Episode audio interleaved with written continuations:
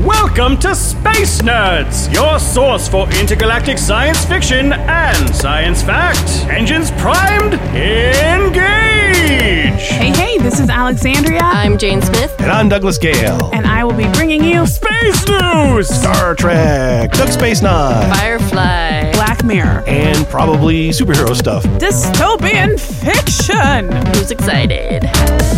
I'm Jesse Mercury, and I'll be your constant cosmic companion, bringing you the weekly space news and sitting down with these amazing friends to talk about science fiction. We are Space Nerds!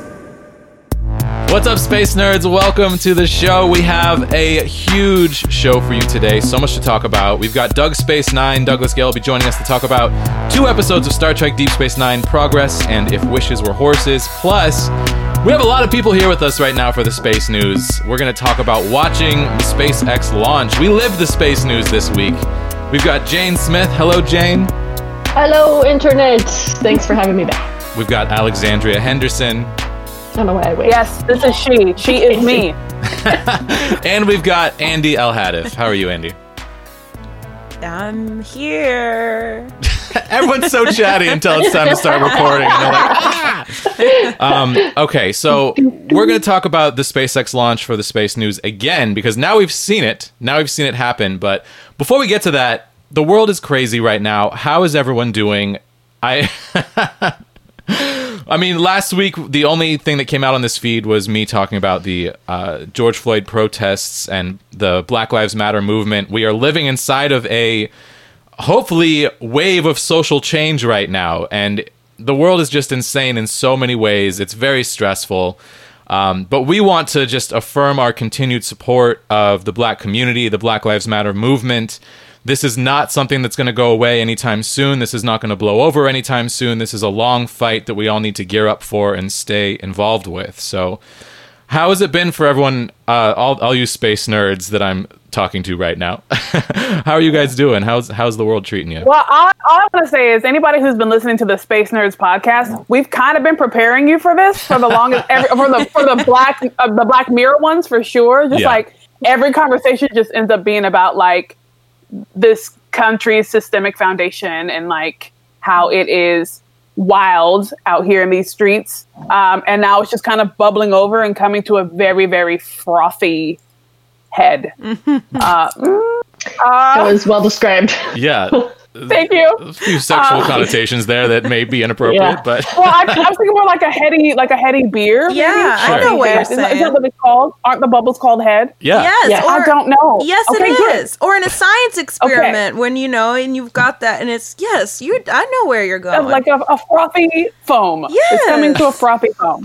It and is. uh, the frothy phloem of the black lives matter movement the Black Lives Matter movement. And uh, We're the And I worst. think it's, it's something that is not going to go away. And I think Hmm. it's. I I honestly feel a turning point happening. good Um, so so Yeah. Mm-hmm. today I'm in a good mood. Every day has its own ups and downs. Every day has its own roller coaster of like, yeah. uh, I am sad, I am happy, I am sad, I am happy. Um, uh, I have a blue rose. yes in I- animal I- crossing Animal- Yes. yeah Yeah, I I have to say, Alexandria, I saw you post today. Um, and forgive Get me. Andy? I, what can you hear me? Yes. Oh, Okay, I saw you post on Facebook today, and forgive me if I butcher this, but you it was something like I sense progress, or I feel, I feel progress, or what was it? The wording? Uh, like changes in the air. Changes in the air, yes. And you know what? I thought to myself, okay, for Alexandria Henderson to make that post, like, that's a really good sign because I think that you are rightfully skeptical weir- skeptical and weary of people saying things and not actually doing things, which Right. which has been there's been a big history of that, right In and that's many the ways, fear right now is like i mean we've been through civil rights movements before for the same issues we fought a civil war for similar issues and we still have these problems is is this gonna you know are, will the protests eventually die down and nothing will change like that's the fear and it doesn't seem like that's gonna be the case it seems like real change is happening all all across the country and even across the world i mean this is now the the biggest civil rights movement in the history of the planet which is incredible Yeah, and not to diminish previous civil rights movements because they actually they made a ton of progress. No, I mean like not physically, enough, the but- amount of people protesting Yeah. right now is is more than has ever happened. right, absolutely. Yeah. Just in the air. Like I actually feel something like changing. There's it's it's the change is happening not just in the not just in the world, but in my specific field as well. Like in the acting world, things are happening. Things are moving, Yeah. and it's something that I have never seen before. So I don't know if um, I just feel like something something different is coming. That's how I feel Yeah. and I, Oh, yeah. I, I will say I am cautiously optimistic. Of course, yeah. Yeah. I reserve the right to snatch that shit back and be like, see, this is America." but for now, Yeah. everything's good. I mean, yeah. Hope Yeah. is a very tentative and like we're scared to have hope, but things Yeah. are things are changing. I mean, they they changed the um, the charges against the officers, you know, and Yeah. and they um, Louisville where Breonna uh, Taylor got shot, the DA or the mayor or something, they uh, banned no knock warrants which is what allowed them to break into her apartment in the middle of the night. Oh, wow. Um, So I mean, things are it's t- small baby steps, Mm-hmm. but because of these protests, things are actually starting to move Yeah. in the right direction. and I feel like people are people are getting their um, their people are getting their feet wet in the protesting arena, and they're not seeing how much of a marathon this is going to be. Mm. Right. Uh, so I want to make sure to encourage everyone who is who are fighting like to continue to do the same even when you get tired it's not it's this is still happening in 2 weeks like we're it's not just popular on social media right now and um and honestly I have a I have more feelings about Breonna Taylor because she was literally sleeping Yeah. so Right. uh, it's just that I feel like I have a specific, uh, a little bit more rage for the murder and the death of Breonna Taylor because she was asleep in her home when the cops broke in yeah, and and decided to shoot the place up. And um, also, I feel like black women don't get the same kind of uh, rage and like Black Lives Matter coming out of the woodworks as black men do. And I was also saying the same thing for black trans lives as well. Yeah. And so um, I think that it's going to be uh, it's going to be a long road to hoe, and Yes. uh, but I am I am like I said cautiously optimistic that things will be changing for the better and that some of the systems that we have grown accustomed to, even growing accustomed to being discriminated by, can make change and will be making change. Yeah, it's Mm-hmm. a it's a culture wide, you know, disease Shit. that needs to be healed. Yeah.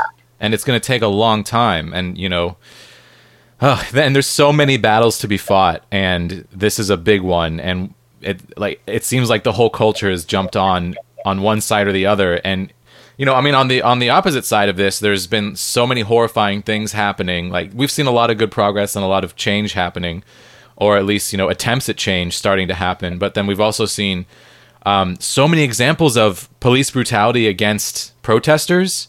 And I know that some protesters are violent and that's a horrible thing. But like the But so many more so aren't. many videos Yes. of people just standing there peacefully holding a sign and then being hit with a, a stun grenade or being shot with a rubber bullet and i mean th- it's hap- a lot of this is happening in seattle where we live and i mean a woman was hit with a s- like a 21 year old woman was hit with a stun grenade and there's a video of it and she was just standing there holding a sign and she was hit Yeah. with a stun grenade it actually stopped her heart and she was dead but someone revived her at the scene so, and there's been there's been several deaths of people being shot. Like a young black musician was shot and killed um, during one of the protests. So it's it's just insane how much violence is happening right now in our country during peaceful protests, and it's it's so upsetting at a time when people are are you know protesting against police brutality. We're seeing so much police brutality happening, and it's terrifying. And you know we like I I think all of us here, I know, well at least most of us here talking know cops, know people who are cops, and are like really good people who are trying so hard to serve their community but like but this is scary i mean we've got this like system that it seems to be like fundamentally broken that is supposed to protect us and it's scary i don't know i mean how are you guys feeling I mean, and I would venture to say it's not seems to be fundamentally broken and has been from Yeah. the Sure. very Yeah, beginning. absolutely. I Like, you know agree. how Yeah. the police were created to capture runaway slaves. Sure. And then it just evolved into what we have today and how slavery turned into Jim Crow, turned into institutionalized prison systems. And so we're just, it's funny because I think I was saying that to, s- who was I talking to? Was I talking to you, Jesse, about like, I don't know what the next iteration is?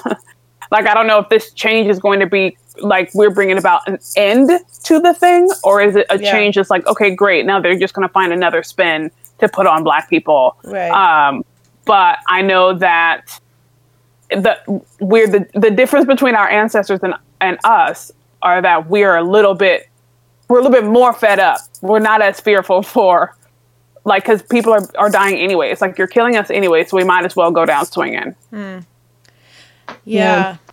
Yeah. and, and I think the the role, you know, it's bizarre to say this, but I feel that the role of social media is actually it can be used really powerfully in a really important way, and I think people that normally wouldn't take as much action are because look, here's a link you can click and it immediately sets up a template to s- send to your senators. Here's, you know, here's a petition you can sign and all you have to do is, you know, and people are sharing things, people are getting resources and information. There is video footage that people are watching of the violences that have been happening happening forever. You know, there's there's something more visceral and immediate about people's ability to engage with it and i really hope that that's continuing to be used in a positive way you know Yeah, and I'm I'm very aware of like trying to be aware of what I'm putting out on social media right now. And I mean, I'm still feeling very conflicted about even putting out podcasts, but I feel like if we're talking about the issue and trying to show support, then that could be a really good thing. And also like people need distractions right now. Like people need to, you know, turn their brains off and watch Frasier, turn your brain off and listen to me and Doug talk about Deep Space 9 and um, I feel like that's really important too. But I, I, as a content creator, I'm trying to figure out like how do I fit into what's happening? How do I make sure I'm not detracting from what's happening? Because when I see people posting about their fun, you know, day at the pool right now, it kind of makes me mad. I feel like let's not, Yeah. let, let's it's all tone get, deaf. up. yeah, let's all like because get it's, on. It's not, it's not about like carrying on business as usual. It's like going like, no, we know stuff is happening. We want to talk about it. We don't want to shy away from it, and we want to call out what's good about it and what's bad about it, and provide you with that way of escape yeah, that you know you can you can take your rest from the protests and like but i but i it's my hope that like because there is a fear and like people are will still d- disregard what is happening out in the world and just go well it's fine because space Nerds is being released every week but but but, it's, but they're gonna get the conversation where it's like no we know this stuff is happening and we're not just gonna sit idly by this Yes. isn't a podcast that's like we know that that stuff's happening but blah blah blah blah blah it's like yes uh, it's just about making sure that we talk about what is happening and we're not shying away from it and that we are on the right side of history as we talk about it we're not condemning people like i've always said I, i'm not going to condemn i don't believe the looters and the actual rioters are from the black lives matter movement i feel like those are people coming in to sub sub Yeah. what is the word subvert yeah, yeah the what it- the actual progress and also i'm like you know these institutions are crap and they've held us down for so long and half of us most of us 89.999% of us are super fucking broke so if Yeah. y'all gotta go get you a tv to live right in this i mean live your best life i am not i am not judging you like if you want to Yeah. go in and like and you just like you know what i really need this lamp i mean get that lamp yeah absolutely absolutely and it, well and you know i think your point take that lamp but i Yes, think that's your, the point of this podcast. get that lamp. But I think also your point about in the moments when you are exploring what your activism is and you do need escapism or you need a break mentally or physically, in those moments, I think being kind to yourself and saying, okay, and diligent at the same time. So saying, okay, I'm going to take a break. I'm going to escape in this way that feels healthy for me and good for me to refill my cup. And then and then hold yourself accountable be like, but I'm not going to let this break then become a lack of momentum to get back into it, you know, whatever that looks like for whoever you are. Yeah, you gotta you gotta take breaks. You have to disconnect and you have to relax and recharge. I mean, there's so much stress in the world right now. It's really getting hard to manage all of the worry and all of the stress. Like I just signed up today for therapy. I start on Friday. I'm very excited. You know, take care of yourselves out there and Yeah.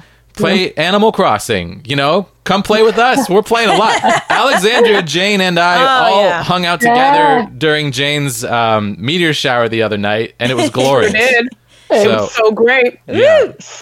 And Yeah. truthfully, y'all, that's that's that's my thing. I listen to podcasts, so I listen to the same. Like, and most of my podcasts are really funny. They're talking about what's happening, and they're also hilarious and commenting on it. And like, what uh, what I realized was m- a lot of my protests, a lot of the things that are being asked of me is like. As white people figure out how fucked up they are, they come to me for education. And I'm like, oh, y'all don't understand. I don't have any time for this. yeah. But but I try yeah. to do what I can within my patience level. And then when I'm not doing that, I'm recharging. So I'm listening Yeah. to podcasts, I'm playing Animal Crossing, I'm taking naps, I am ordering pizza. Yes. I am doing the things that help me feel like, okay, I won't cuss out my lovely, wonderful friend who just wants to know stuff, who just Right. needs to know, like, you know what I mean? And Like, it's great that people are like asking, but white folks don't expect your black friend to tell you what you're doing wrong every single day or educate you educate Mm-hmm. yourself. Now, Yeah. now uh, go You ahead have and the take that, internet. uh, Jesse. Go ahead and take that sound clip and just play it on repeat. And just put the Oh. whole podcast of Jane saying Like- that over and over and over Yeah. again. Yeah. People get it. It's emotionally burdening Yes. to make your friend be like, here's what you're doing wrong and here's how you need to fix it. Yes. Don't put I- that on I- your friend. I Right. never knew that Jane was called into the ministry, but apparently she's preaching right now. preach but Yeah. it's it's just i don't know it's so easy Yes. everyone has a phone everybody just about everybody has access to the internet if you don't you probably have a friend or family member that does or you can go to a library or whatever you can look this stuff up for yourself don't expect someone to hand it to you on a silver platter do some Yes. work Right. Yeah. put some work in Right. It- Like if you have one black friend, if you're constantly checking with them saying, "Hey, I did this today. Is this the right thing to Yeah. do?" That's so unfair. It's so and unfair. that's exhausting don't do Yes. that to them Or Yeah. go for cookies, you know, and be like, I did this today. Isn't that Right. great? Yes, Yeah. that's something else that's popping up a lot is like Yeah. this Stop whole it. this whole performative allyship, right. which right. is very it's frustrating. not about you karen come on yeah. Uh, that's yeah. my favorite It's like moment your of moment. Doctor Doctor Strange when Tilda Swinton tells Benedict Cumberbatch, "It's not about you."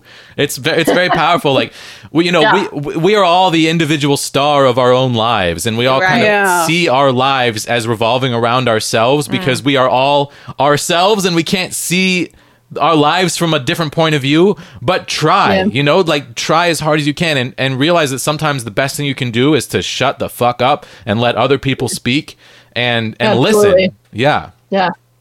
Well, that's one of the beautiful things about stories, like whether it's sci-fi or or you know any other fiction genre, it builds your empathy. So Yeah. the more you practice in taking in stories from other people's points of view, the better you can put yourself in someone else's shoes. It's so Yeah. true. It's so true. And you know, I I've, I've always believed in the power of that my whole life, but I even saw I saw the limits of that, you know, when I moved to Seattle and and was exposed to so many more different backgrounds. You know, I was I worked in leasing for years and I worked at Starbucks when I first got here and there's people coming from all over the world to live in Seattle and work at Amazon. and I I just met so many people from so many different backgrounds and you know, working in leasing, we had these fair housing rules where if you discriminate against against someone, you can be personally sued for like thousands of dollars. So Yeah. I you know, and I'm someone who needs like a point of view with which to approach things to to know what I'm doing and to have confidence in social situations.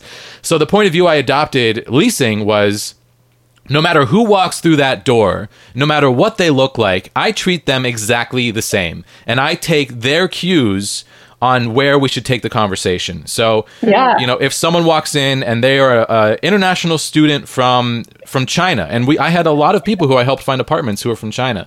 Um, in- international students coming in, you know, my boss was like kind of racist and I I had to have like conversations with him about this because he was talking about how like these these rich kids from China whose parents are buying them BMWs and paying for their leases and stuff, um, and kind of lumping them all together in this one way. And and that type of thinking, it's like, oh, is that what's happening? Is that where all these people are from? You know, it's like kind of a, a toxic thing that can get in your head. When, when in fact, like every single person is different. Everyone's story is different. Everyone's background is different. And everyone's personal beliefs are different. So if you treat everyone as if like a blank slate where when you meet them you say okay you teach me about you so i can learn about you um and like you know my boss was always saying something like yeah it's not racist because it's true and like that is Yeah. a racist That is statement racist. yeah that is a racist statement and it wasn't always true i mean yes there were a couple of kids who who were like you know freshmen in college who had bmws and their parents were paying their rent yes that existed but there was also like the the broke art student who was like paying their own way and there's so many there's Yeah. so many different varieties of people from all over the world so you know like practicing a, practicing this idea of of allowing people to come to you and being a blank slate and not bringing any expectation or any any prejudice to your your interactions with new people. I found that to to really kind of change my my life. It really did. You know, I, I it's something that I kind of adopted for work but then ended up doing in my entire life because you just learn so much more about people and people surprise you so often and i just love human connection i love meeting new people i love learning about new people and if you make space for that to happen in your life your life will be so enriched for it and you will avoid a lot of unintentionally racist behavior because you're you know like you're trying to fit inside of this expectation of what you think people expect you to be based off of their cultural heritage and throw that all away you know just let it all go throw it away and just meet each, each individual um, as a fresh start and a fresh person to know and don't ex- don't think that you know things about them until you ask That is amazing. Everything that you just said right there. Um, Jesse and I used to Thank you. work together. We did. That's And how I- we I met. got to- I got to actually witness this. You were a great leasing agent, and people Thank you. loved j- talking to you, not just like working with you based on you know their lease or their apartment issues. Like they would be like, "Where's Jesse? When can I talk to Jesse?" Because you are a great person. Like that whole philosophy Aw, that Oh, you thank you, just laid out is is why we're still friends. I mean, besides the fact that you're awesome, but you're just Same, you're Jane. so Same. easy to be around, and it's it's really um, I'm over you. a pleasure. well i managed to make this all about me didn't i well but I that's just very want I kind just jane want to thank you chime in and say that I, I saw exactly what you just described, and and it was awesome. you So, worked with thank that you. worked with that racist boss and like we were I saw it. Yeah, Yeah. it was uncomfortable. we were we were friends with him, you know, and and I I have love for for this guy, and but at the same time, you know, like you got to call out this behavior when you see it, and Yeah, it's hard to do that. yeah, it's Mm. hard. Get uncomfortable, get into these uncomfortable positions, and you know, do what you can. Everyone's got to do what they can. Yeah, and it's not as hard as what happens when you let this continue to perpetuate. You Yeah. know, And Jane, that feeling is very mutual. That's a big part of why all of you are a part of this podcast is because I could talk to you all three of you endlessly and I tried to actually set up a scenario in which that happens regularly. Just to make myself happy. And if anyone's listening, that's a that's a bonus on top of that. So, anyway. Whew. Shall we get into the space news? Do we have anything else we want to say? Do we have any any causes to donate to that we've seen that we want to point out? I have a lot. Maybe, maybe Yeah. it'd be important to put some in the does when you post this. Is there a Sure. place to put links? Yeah. Sure, absolutely. I can put some links in the description, but is there is the one that pops on the top of your head? What's the name I of mean- that that bail project? I'm gonna look this up. Well, I want to say I think Campaign Zero is doing some Campaign pretty Zero. great work. Yeah. Which one is that? Which one is that? Do you mean like what are they doing? Yeah. they're they're specifically oriented about um, police brutality and um, dismantling systems around that. Um, So yeah. they've got 10 things on their front page that I'm looking at right here um, Right. that are really just like specific things that can make the, everything better. Uh, so we got end broken windows policing, community oversight, limit use of force, independently investigate and prosecute, community community representation, uh, body cams and film the police, training and for profit policing, demilitarization, and fair police union contracts. Like those 10 points right there will just revolutionize our current system. Yeah. Yeah. Um, I also think, and this is just sort of a branching off of um, something you were talking about about i- individualism and like the power in individualism and part of that is like what do you individually what communities are you p- a part of that are perpetuating um these issues and so like for example obviously i'm a member of the jewish community and i am just recently on the education committee of the ADL, which is the Anti Defamation League, which was started by Jewish founders who were working against anti Semitism, but it has way broadened its scope to just be an anti hate and anti bias organization. Um, so I love the ADL. I have a lot of information if anybody wants more information about them. Um, pil- please feel free to reach out to me personally. I'm happy to engage with you in that. But I think also just going to whatever community you might individually be a part of and thinking about like how can I make change within this community as we relate to Black Lives Matter or um, systematic racism. And I think that's a good way to approach it too. Yeah, and I want to say to all the other fellow content creators out there, use your platforms, you know, raise your voice, like stand up for what's right. And I have a lot of frustration around not being able to participate in the protests because I have these ongoing chronic health issues that uh, that make that you know kind of uh, out, outside of the outside of my reach at the moment. And I you know, Andy and I had this conversation yesterday about the fear around protesting because of COVID 19 and, you know, people with pre existing health conditions. I- It's tough. I mean, it, it, Yeah. it's it's not just dangerous because police are attacking people, but it's dangerous because of COVID 19. I have so much respect for anyone who's out there on the front lines protesting, so much respect and a little bit of jealousy um, that I'm not out there, but I'm trying to do what I can to use the platform that I've built here to, you know, to have these conversations. I'm trying to.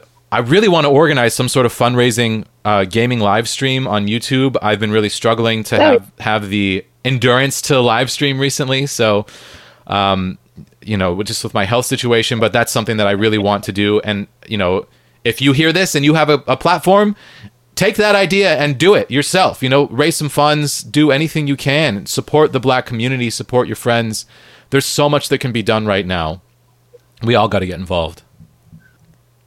Yeah, definitely. Absolutely. Okay, Uh, well, Anything else? Let's- Anybody? let's get Anything else? Uh, all lives matter. All lives will not matter until Black Lives Matter. fuck yes, Amen. fuck yes, absolutely. Yeah. That's ugh, yes, and yes. I can't. yes, and I yes. can't, I can't with this shit. Yeah. Yeah, it's so true. And there's, I mean, there's horrible things happening in so many marginalized communities. And yes, we care about all of it. And it's horrible. You know, like we want to make change for all of it.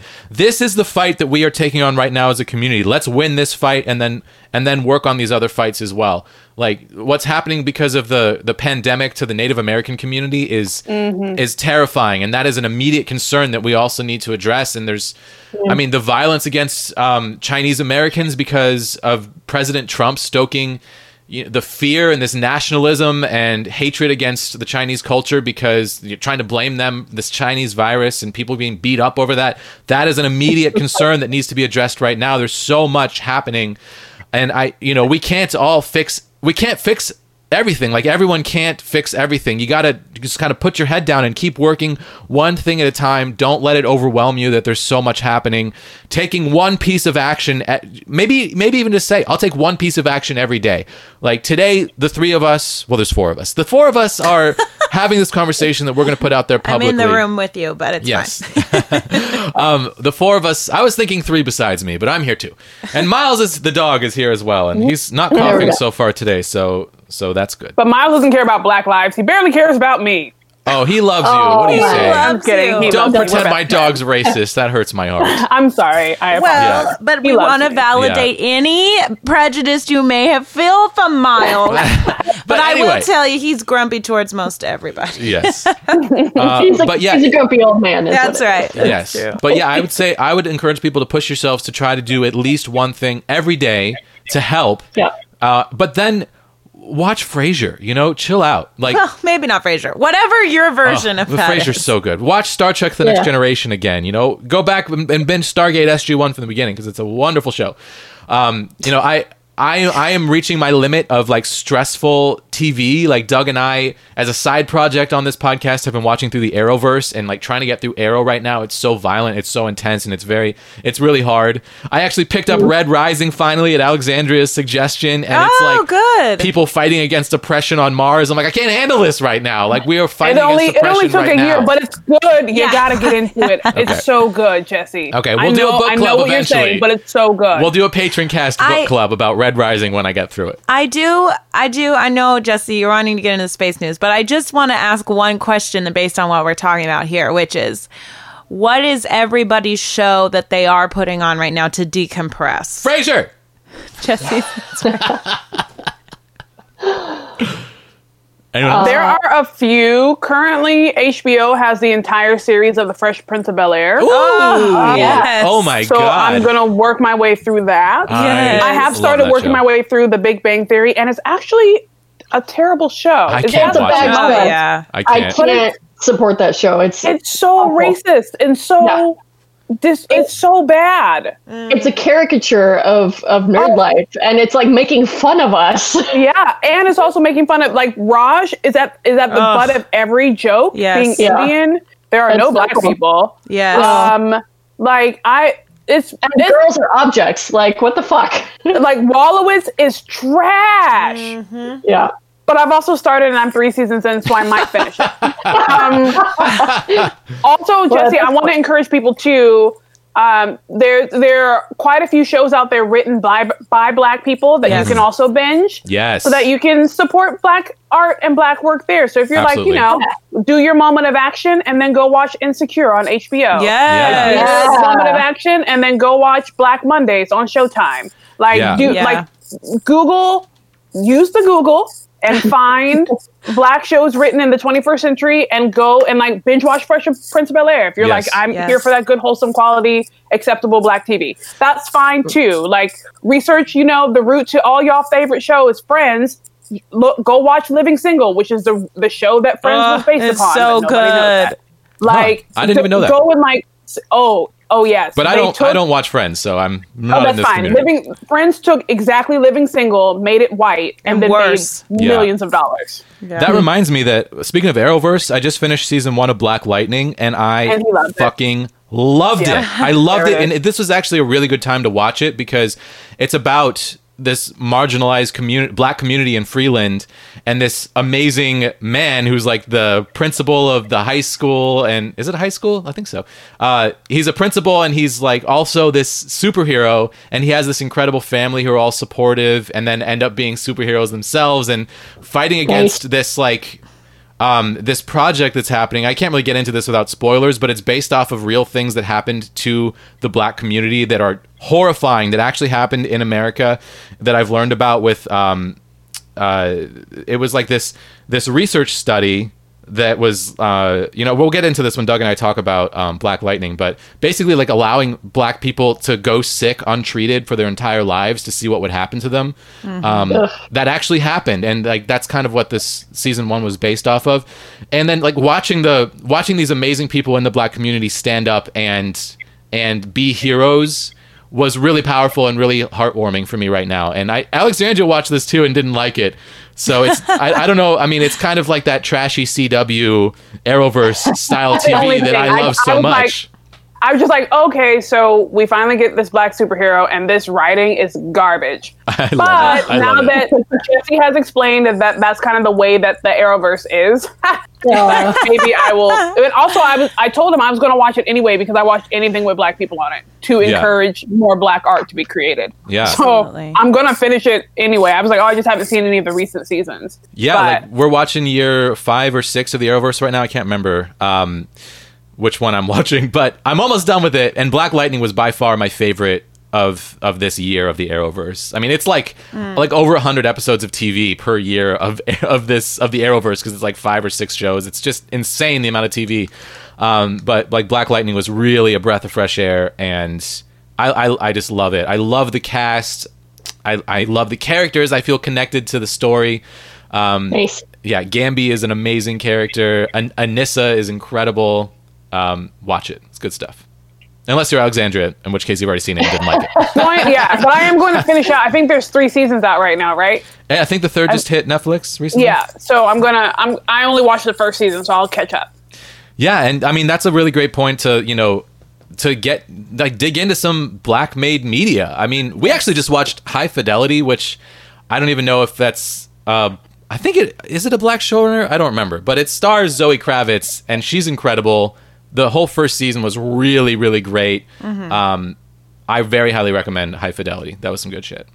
enjoyable and Yeah. definitely um yeah i would say escapism in, in a lot of ways too Yeah, yeah. Like I'm I'm really needing comfort right now. I I don't want I don't want like intensity. I mean, I don't want violence. I'm just we're just seeing so much of that in the news, like seeing these pictures of people who've been shot point blank range with rubber bullets. Um, Mm-hmm. like people are losing eyes because they're being hit in the eye with rubber bullets and Yeah. Or people with asthma are really suffering from all the gas. Yeah. That's been- yeah, and like I'm so mad at SPD. For I know. Going so Seattle had a ban on tear gas or chemical irritants for 30 days, and then like the next day they fired some, and they've been doing it ever since. yeah, like what the fuck is happening? I know. they banned tear gas and then they continue to use it. Like what is happening? No. It just Oh, they said that it wasn't tear gas that they used that second day. It was OC. It was uh, pepper spray aerosol. Yeah, but it's still a chemical irritant, and like, what the fuck? So the y- these things can't be used in combat because it's a war crime, but Yeah. it's okay to use on the general populace of your own country. Yeah. How is that okay? That needs to change. I want that to change. Yeah, and there was this video of this 75 year old man who was talking to a police officer. The police officer shoves him onto the ground. Yeah. He lands motionless and starts bleeding out the back of his head On on And- concrete. on Oh, yeah. concrete. And then a police officer tries to kneel down to help him, and another police officer pulls pulls Stop him away. it, right? And no, so Yeah. no one will help this man. They just walk away from it. It's so it's so disturbing to watch. Like I I didn't even know what it was when I pu- like it just showed up on my feed and I watched it and I. I mean, it Mm-hmm. was like nightmare inducing. But th- today, Trump tweeted that that man was as uh, allegedly an, an Antifa collaborator who was using some advanced technology to scramble the police officer's communications devices. Like complete saw that. nonsense, batshit, crazy. bullshit. Yeah, bullshit. And the fact that like uh, the fact that our president is willing to say anything to make this not his fault, to make this the fault of you know. Antifa, which means anti-fascist, which we should all be. We should all be Everyone should be anti-fascist. Yeah, I saw an article the other day that was calling um, some people who like came out on their streets in Oregon with like AR-15s and stuff anti Antifa, and I was like, what a cowardly fucking thing Yeah. to say. Those are white That just supremacists. means- that just means you're a fascist. Yeah. Yeah. if you're anti Antifa. Yeah, and like the the only reports I've seen of people showing up with guns, protesters showing up with guns, are white supremacists. Yeah. like we Yeah. we have a terrifying problem in this country where the where the white supremacists, the fascist part of this country, are very well armed.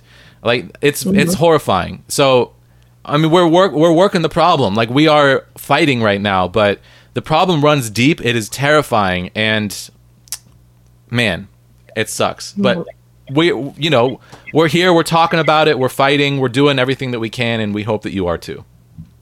yeah just whatever you can do baby steps even if you can't protest you know donate if you can't do that support your local black artists your local black restaurants you know Yeah. get some takeout from like do some googling find Yes. out which restaurants in your area are black owned and support them they need it right now they Lift need up, it lift Yeah. up the black community who has been torn down for so long. And this is not about like, you know, this is not about like one one group being better or worse than the other or being given more or less opportunities. This is about all groups being given the same, which is not how this Yeah. country is built.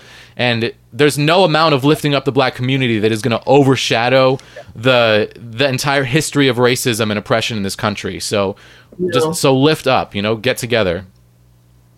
and if that's what you're worried about right now then turn this uh, off because we don't care about you I mean, I I mean, it's- If nothing that we've said has moved you, then I don't think anything Yeah. will. I'm just Uh, saying, if beyond you're worried saving. about lifting someone up, taking whatever freaking toll or overshadowing whatever thing you think, it's like, come on, be a human and just. Well, we also have to learn how to speak to the people who don't share the same values and beliefs as us. I agree. I true. agree. I think that's su- that's so important right now, and They're the ones who need the most work. yeah, and I, But, I don't yeah. know how to communicate to people that that are worried about whites losing their supremacy. Like I don't know how to communicate to those people that that is is like a waste of your effort because it's just a it's just built on hatred and I I don't speak that language. I don't understand it. So I want to learn how to speak to those people in a way that can that can help. Like I want to build a platform that has people of all, you know, viewpoints participating. I that's something that I want. Um, so that we Yeah. can make positive social change. And I know I know how hypocritical that must sound to someone who doesn't share my beliefs because they're like, well, you just want me to believe what you believe. And yes, I do. I want you to believe that all people should have the same rights and should be able to live without the fear of oppression. I do believe that.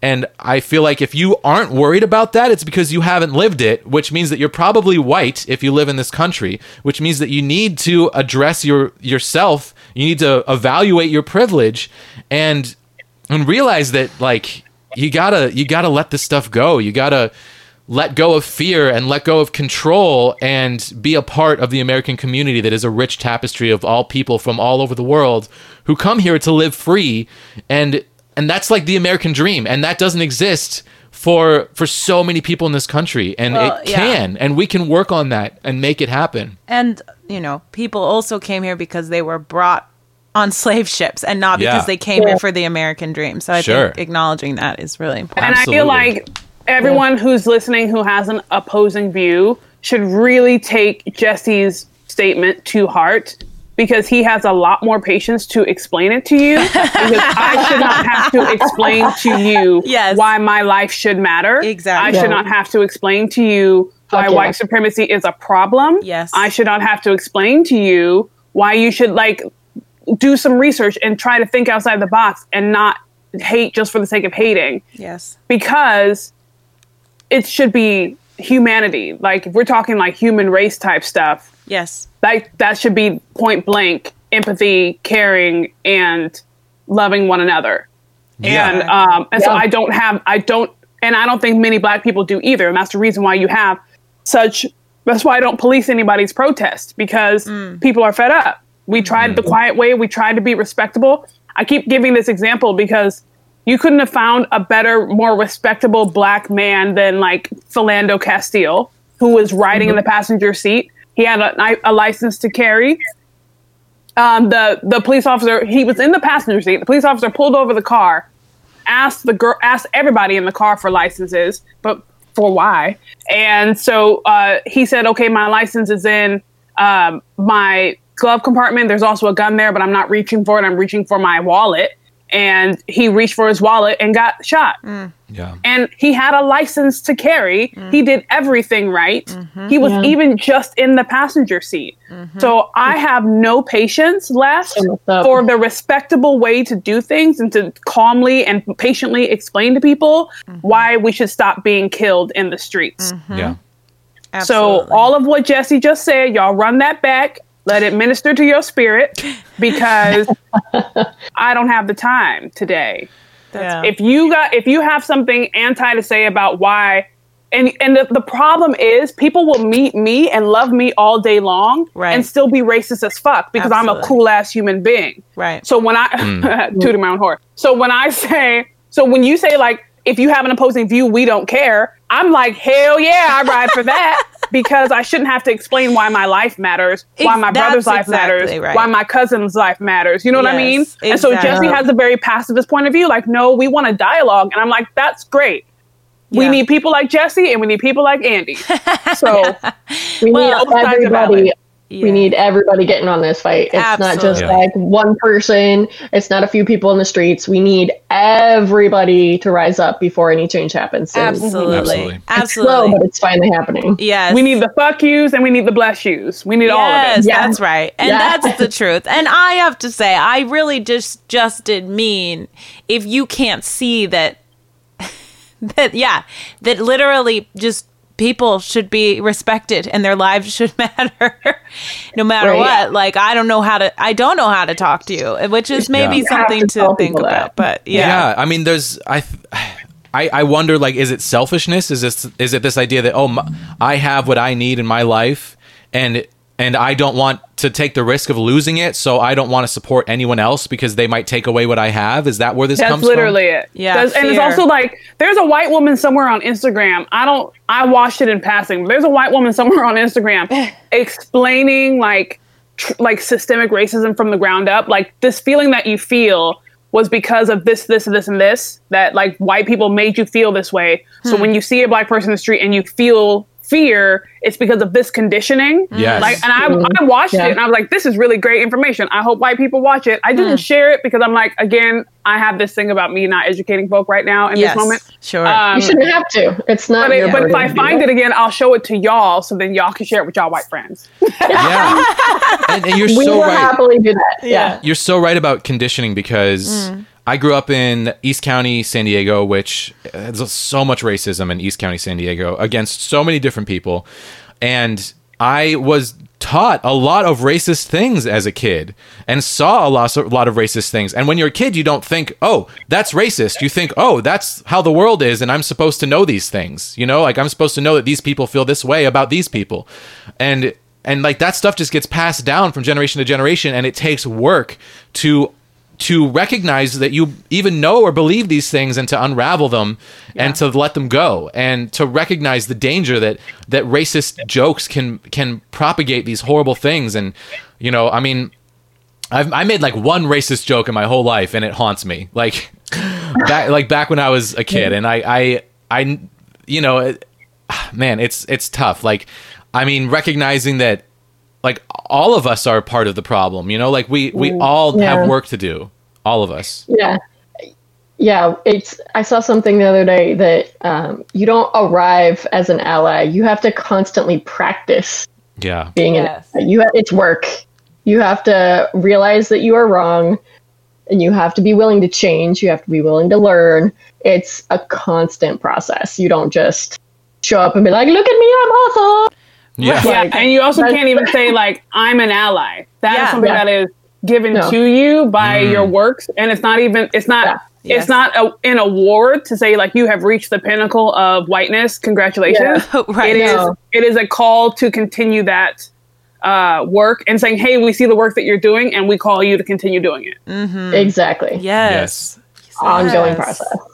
That's right. Well, I do want to just say thank you to all three of you for being willing to participate in this conversation because this wasn't even, you know, we I knew we were going to address this today, but I did not expect for us to talk for 45 minutes about this. I I'm thrilled that we did. Like I'm thrilled that this conversation is something that can be out on the Space Nerds feed.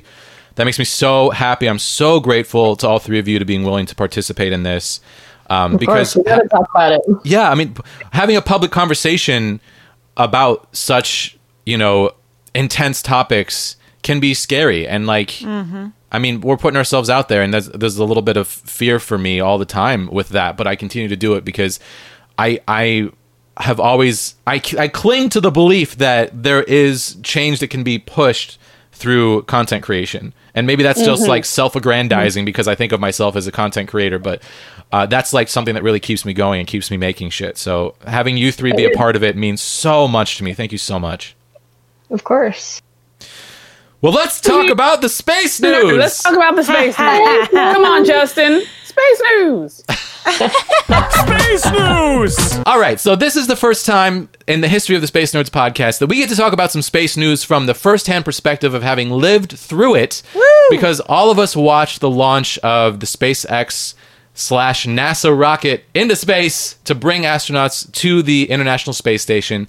The first time in about a decade that people have gone to space from American soil, and it was Very exciting, very inspirational. Um, how, so, what was this experience like for you guys? Tell me about watching this happen. Who wants to start? Let's start with Jane. What do you think, Jane? It was great. Um, I didn't actually get to watch it live because I was doing um, some online board games that Saturday with some friends. But important, very after- important. After the end of our um, scenario was over, we all found a video and we did a screen share and we all watched it as a little group. So it was really nice to be able to have like a little community of friends Yeah. watching it and commenting on it together as it was happening. Because you know we're all we're all quarantined right now. We're all stuck at home, and so anything that we're doing is is like right now with the podcast, we're doing it online instead of you know in the same room with each other. And uh, it, it was a nice moment of community to be able to share that with friends. It was a, a small ray of hope for humanity in these really dark and depressing times. Like I'm I'm fighting that emotional roller coaster every day, you know, where it's like oh my god humanity is doomed we can't have nice things because we ruin it and like this is never going to work um, but then you have small moments where it's like okay protests are making change people are doing manned space flights um, you find all these companies that are like working on vaccines like there is stuff to be hopeful for and and this was a really nice hopeful moment Absolutely. What about you, Andy? What about me? Well, I, I you know, it's funny because I yeah, I've never seen a live space launch before. Um we we were watching it just in our uh, living room and I was thinking about the footage though that I have seen of um, space launches throughout history, I guess, um, and what I envision and and the nervousness that's I mean, this is really s- weird, but like that the rocket's gonna explode Hmm. Oh, for or sure. you know That's for sure a thing. Yeah. like when they were It's counting happened, yeah. down, Yeah. right? And they were counting down and I was just thinking Oh my gosh, and I was trying to imagine what the astronauts were thinking and feeling and um yeah, it was strange. Uh, I mean, Jesse's spoken to this a bit, but um, it also feels weird to have Trump's involvement in this Mm-hmm. and what that means. And um, I think it's really complicated that someone who is so interested in space travel is also just inevitably anti-science because of I his know. denial of climate change and Yes. his, you know, just so like I I don't know. That's that was something and I not that I'm s- I don't even know that I have anything to say about what I think about it, but it was definitely a complex feeling knowing that um, and having that be part of the broadcast. Um, and also, yeah, this privatized aspect too is really interesting to grapple with. But um, just in terms of the experience of watching it happen, it felt really amazing. Like it, it did feel like. Wow, I'm watching history, and um, and I did kind of go through the images I have of what I think space launches are based on the history that I know and um, and then I was like really really interested in the behavior of the astronauts as it continued and I was like watching what they were doing with their bodies and their hands and um, uh, thinking about what physical training you have to go through to do that um, and they had that little stuffed animal which I never Yeah. heard what the explanation of that was but It was their um their kids had like requested that specific animal. Like both of the astronauts' kids, they had like talked to them. We can take one thing with us. Oh, and it was this like like shiny dinosaur. I loved that. Oh, that's cute. I had a feeling it was something like that. Yeah. Yeah. Yeah. And just, oh, did you hear the communication and through the, um, I guess it, well, I mean, they lost the feed for a little while, but, um, just it, it's amazing to me that these people are heading to space and we're able to hear and see what they're doing, you know? Yeah. Yeah, and I mean, Alexandra, I know that you not only watched the launch, but you also watched the live feed of them arriving at the ISS. I did. I watched. Uh, I watched the launch. I watched the first attempt and the final attempt Yeah, me too. uh, me because too. because it was like the first attempt was Wednesday Right. and the Yeah. um, the weather was bad. They did not get. They didn't. They couldn't get through the weather. Um, and then they went on Saturday and everything was like all systems go. Um, first of all, I have to say hi. I am Alexandria Henderson and I am a theater nerd. and I never thought I would say that, but here's the reason why I say that. Nothing was so thrilling to me as hearing the different calls back and forth between the spaceship and like Houston or Florida or any of the places that they were talking to. Because to me, it was like listening to a stage manager call a show. like whenever there was commentary, they were everybody was quiet whenever a call was made, which was great because there was like on Wednesday they had a couple different news outlets covering it. And so everyone kept commenting. And, and I think a link that Jesse shared in one message had a whole bunch of commentary. And I was like, where is it where we don't hear them at all? I don't want to hear anything about these reporters talking. I only want to hear the astronauts and Houston. Like, those are the only things that I care about. Yeah. Um, uh, so I uh, I watched the and and I will say that I had a hard time because the the full like docking of the Endeavor Dragon, Dragon Endeavor, Endeavor Dragon. I don't know which way it goes, but I know those two words are part of the name. Yeah, the Crew Dragon was the capsule. um, um, Okay, that the crew Endeavor was, the in. name of the thing I don't because remember. they would say Endeavor Houston to Endeavor, Endeavor to Houston. They would say Endeavor. So I think Dragon Yeah, yeah, Endeavor yeah. was like their full what name. was the Endeavor? I remember them saying that they named this thing the Endeavor, but now I don't remember which piece of it it was. There's so many. totally pieces. great. But Like they the Falcon were talking about rocket. They talk about both. Yeah, the Yeah. Falcon that launched them up. You know, blah blah blah. Yeah. Um, or maybe the Crew yeah. Dragon was also the Endeavor. I'm gonna look this up while you're talking. Keep going. Do it. ABG. ABG. Um, always be googling. you know, for a throwback. Uh, so I watched them go up into space. It was so beautiful. And then I saw the docking. I was like, oh, they're live streaming like basically 24 hours while they wait for them to get to the ISS.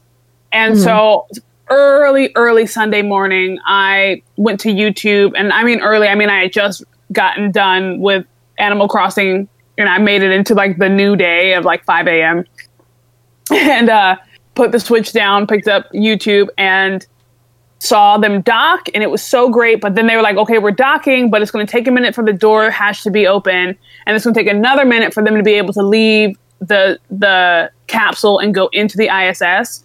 So I was like um, asleep by the time that they actually walked on. So I had to go back and rewatch it again and rewind it. But it was lovely and beautiful and uh, and um, I will say that I was slightly disappointed in the International Space Station because I definitely expected it to look like Xenon Girl of the 21st Century, and instead it looked Zetas like Lapidus. a room with a bunch of I know Cetus Lapidus is just a room with a bunch of cameras. Like okay, um, but I also, mean if there's movie night, Xenon Girl of 21st Century. That is happening. here for it, zoom zoom zoom, make my heart go boom Yeah. boom. my Andy son showed no this movie to girl. me early in our relationship. It's the only sci-fi movie that Andy brought to my attention. Well, welcome. yes. Um, so yeah, I, I enjoyed it. I thought it was beautiful, and you know, I'm trying not to let the internet ruin it because you know they have their conspiracy theories out there in the world. So um, I haven't even heard that. I don't even want to know what those are. Okay, I'm not saying a thing. What are they? I want to know. Damn it! Why did you say that? Well, you brought it Uh, up. Well, I just heard that it's like fake, and there was like a mouse that went scampering across the one of the camera screens at one point, like on CNN, and so yeah, it was it was weird. Quit spreading lies, CNN. I know. I'm sorry. the International Space Station's been up there for like, what, like 20 years or something? Has it? It's This been up there whole for time? a while. Yeah. Someone look that up. I looked up the. I'm doing it. The I'm doing it. Endeavor. International yes, uh, Space- yes. You look up. So the Endeavor is the Crew Dragon capsule. It was christened the Endeavor soon after the launch. Um, okay. Yeah, I gotta say, so I had so many thoughts and emotions watching this because this was like the modernization of spaceflight. Like the last time we saw a shuttle launch from American soil was from the space shuttle program, and this was like a completely different beast. And seeing the touch screens, getting to spend some time with the astronauts in the capsule, like floating around as they were traveling, and giving us the tour inside, just seeing how it all works and hearing all the comparisons to the space shuttle. Um, it's just incredible the feat of engineering that this thing is. I mean, I was just flabbergasted watching that uh, the Falcon rocket land back on Earth on this tiny little platform on this boat. Like that is just this feat of human engineering that is mind-bogglingly astonishing. And that is SpaceX. I mean, SpaceX made that happen. And I've also done a little bit of reading cuz like I had this weird reaction to the idea that that this was NASA flying on a privately built rocket. Right. And it's funny because like I read about this happening forever ago and just forgot. So like ten years ago, NASA contracted with several different private companies to try to get their astronauts up to the ISS, the International Space Station. And it's not because NASA's like, oh, we don't want to build our rockets anymore. It's because they're working. Like this is the piece that I had been missing and forgotten, even though I already knew this too because we've talked about it on the show. NASA's working on the Artemis program, getting the next man and the first woman to the moon. So that is their main focus. They're, we're now branching out with our space flight, and the way that they could make that happen was by contracting with these private companies. And SpaceX is the company that made it happen. They were working with Boeing um, and like one other company that I forgot off the top of my head. So this is something that's been happening for a long time and i also had these like very conflicted feelings because jim bridenstine who we often talk about things that he's saying because he's like the director of nasa or something um, he uh, after the launch he was talking about how trump made this happen and was so instrumental in this happening um, which Mm. Gross. was yeah which is upsetting because he- trump is so anti-science um, but He's if you been defunding everything. Like, Right. don't give him any credit. Right. Right. But like this project was started under the Obama administration. Like that's when Yeah. this whole project started. So Yeah. um, because it took 10 years for SpaceX to build this technology. So I, yeah, I mean, and Trump is temporary. Trump will leave office eventually, either by being voted out or by being removed by some sort of, you know, military uprising. We're going to see what happens come November. Um, but anyway, Right. not to be alarmist or anything, but you know, Civil War II, the sequel. Oh, Jesus. So, so yeah, I'm that is so I it's very conflicting, and the way that I look at this is like America existed before Trump, it will exist after Trump. Probably radically changed, hopefully for the better, because of what's happening right now with these protests across the world. But space progress is is something that we can all get behind because it, it is like this rallying cry for humanity like look at what we have achieved as human beings and i spend so much time so many hours watching so many different sci-fi shows watching the expanse and star trek and stargate and like watching people travel through space in all these fictional machines to watch it in reality is so thrilling. And yes, I want to go back to the moon and I'm so excited for that. But docking at a space station and watching people get from one get out of their ship through an airlock into a space station is something I've watched like in science fiction so many times that to get to see it in real life is just like beyond thrilling. And I'm, Yeah. you know, even though both of the pilots were white men, they have an initiative and to they get- were escaping Earth right as Black Lives Matter was. That's right. there is an initiative in this program to get people of color and diversity into space as well. So they talked about that at the launch, which is really powerful and really exciting. And you know, if we are going to, I talk about this all the time, but if we're going to survive as a species, if we're going to make it as a species, um, we need to get behind science. We need to get behind this idea of like exploring the solar system and and maybe even settling on other planets. And it's time to throw away the world colon the word colonizing. We don't need it anymore because there's Yeah. this this shift happening towards this world this word settling on other planets instead of colonization that's something i learned from bill nye on the science rules podcast which i very highly recommend it's really cool it was like you know i used to listen to uh, uh, star talk neil degrasse tyson's show because i love listening to bill nye so, so much but now he's got his own show and um, yeah so now i listen to that and it's great anyway and Um, to answer your question, the International Space Station has been uh, the first long-term residents arrived on the second of November in 2000, so it'll be 20 years in November. wow isn't that incredible Wow. and like But the first ISS component was launched in 1998. it's it's an amazing it's another amazing feat of human ingenuity that we've had people living in space for 20 years and like no one even fucking talks about that we don't even really recognize it and i think a big part of the reason why is because it is the international space station and we haven't been launching people there for the last 10 years like if our scientists are going they've been going in rockets in other countries and i it kind of hurts my heart that that is not uh, like we don't see the live launches for that. Like we only see it for America. And yes, I'm stoked that it's happening in America, but I'm stoked that it's happening in China too, or in Russia too, and I want to see that as well. Um, so I don't know. I mean, I my feelings about privatization mixing in with the governmental agencies are softening because I'm excited that it opens more possibilities for us as a human race. And if we only Hmm. Yeah, focus sure. on what NASA is doing, they're they're limited by you know governmental budgets and the shifting budgets and the shifting political Hmm. atmosphere. Um, but if they are harnessing the power of the private sector and, and if we're working in conjunction together, we can accomplish more. And this is an example of that. Um, and that spaceship was rad. It looked really cool. Very very very spacey. I'm for it. Yeah. Any other thoughts about the the Crew Dragon launch? And that's the I thought space it was news. beautiful. Yeah, I thought it was beautiful. I hope it's not a. I hope it's not a hoax. I no. I No, want I'm to just see being that silly. I'm being mouse. silly.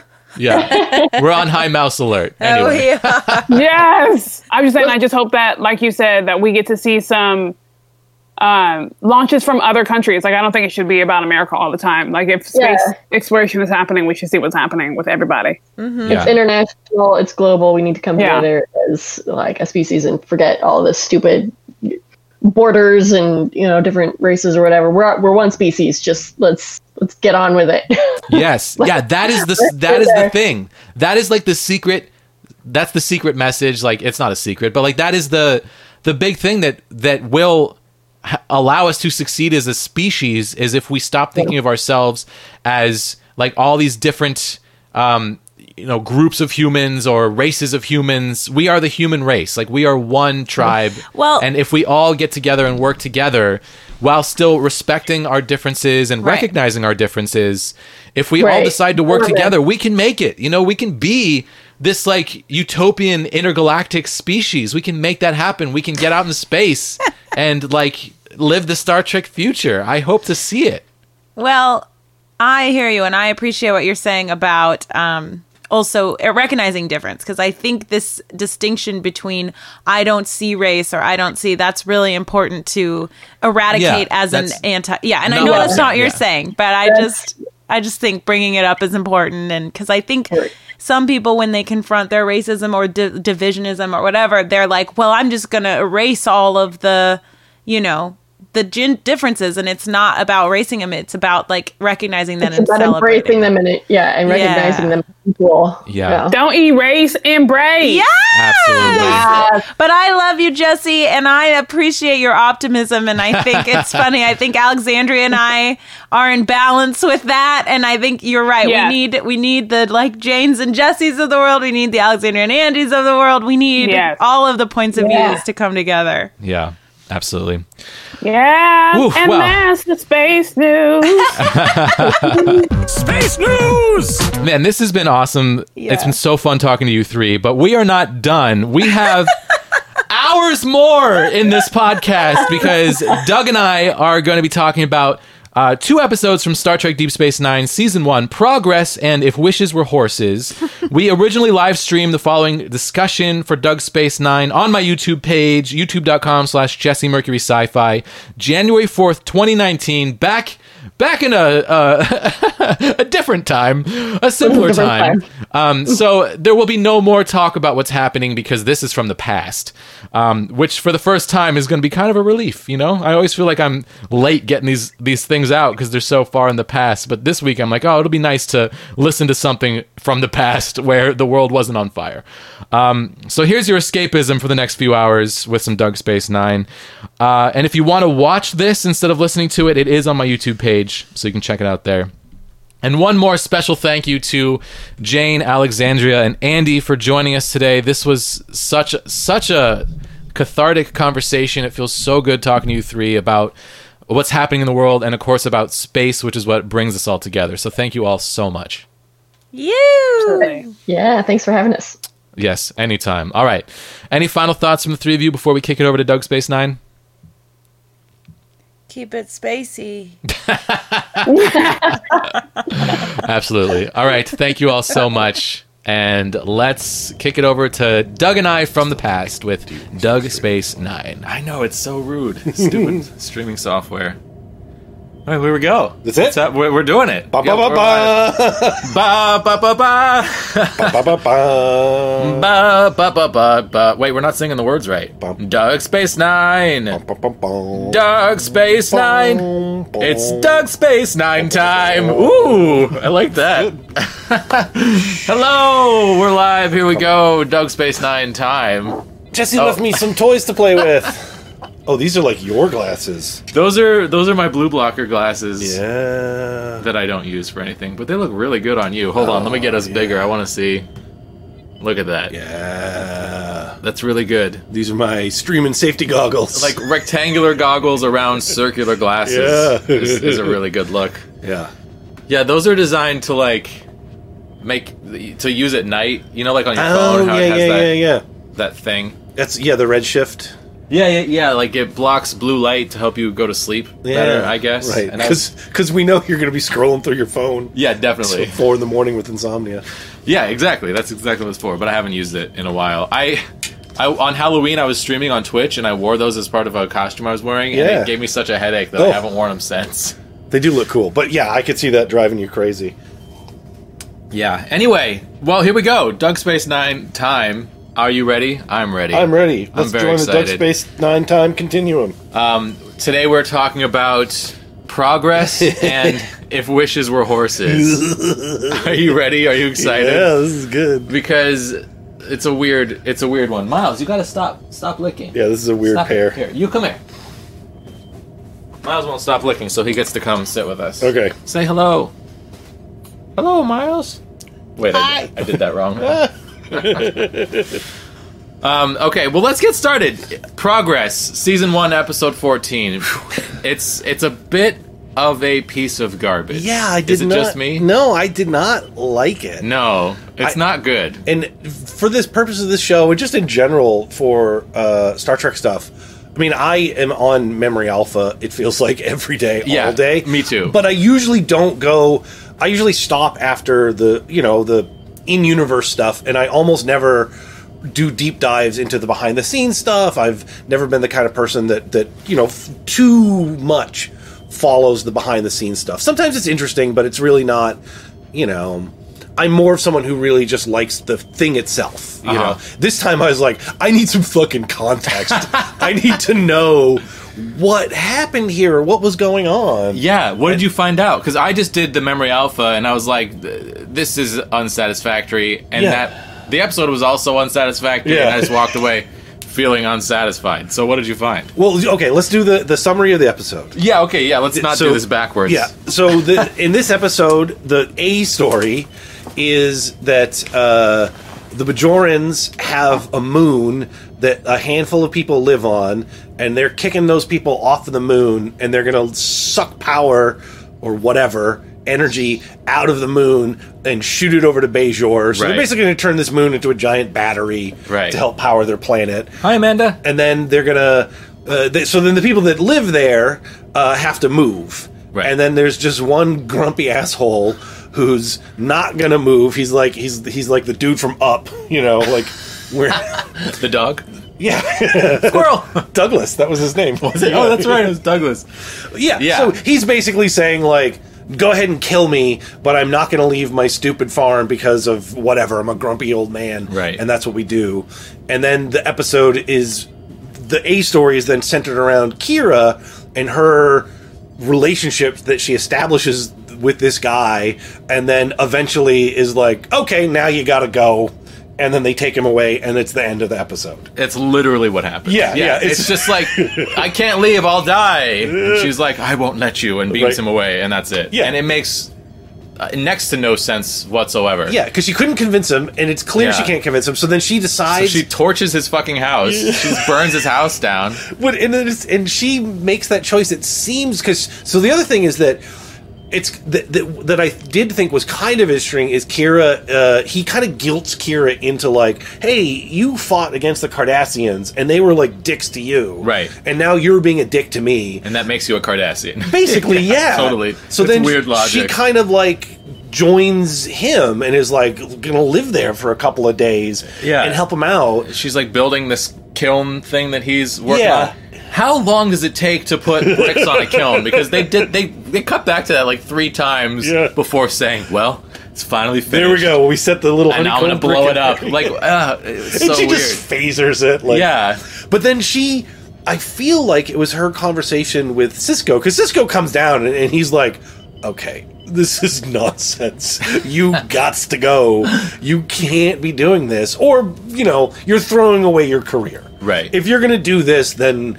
You're done uh, with uh, uh, working for the Bajorn government and all that. Right. You know, do you do you really want to go all in on this thing? And it seems like that sort of wa- shakes her out of it and is like, yeah, okay, I really this is a bad idea.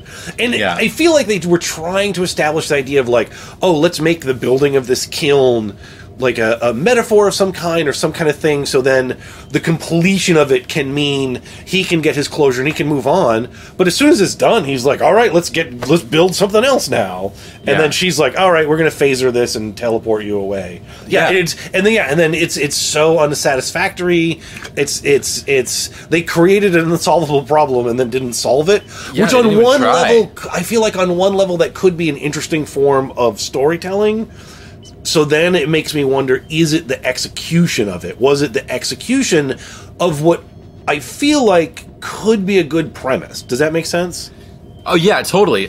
I was thinking along the same lines. Hold on, I'm just checking this Sure. real quick. Okay. for an episode that I didn't like, I felt like I really did try to, in my own mind, analyze like what, Right. why did I not like this? And that was the one thing I came up with was, well, no, I do kind of like because I do like complicated, messy storytelling. I love Star Trek, but one of the one of the things that Star Trek, I think, uh, early Star Trek especially does is have really relatively simplistic things.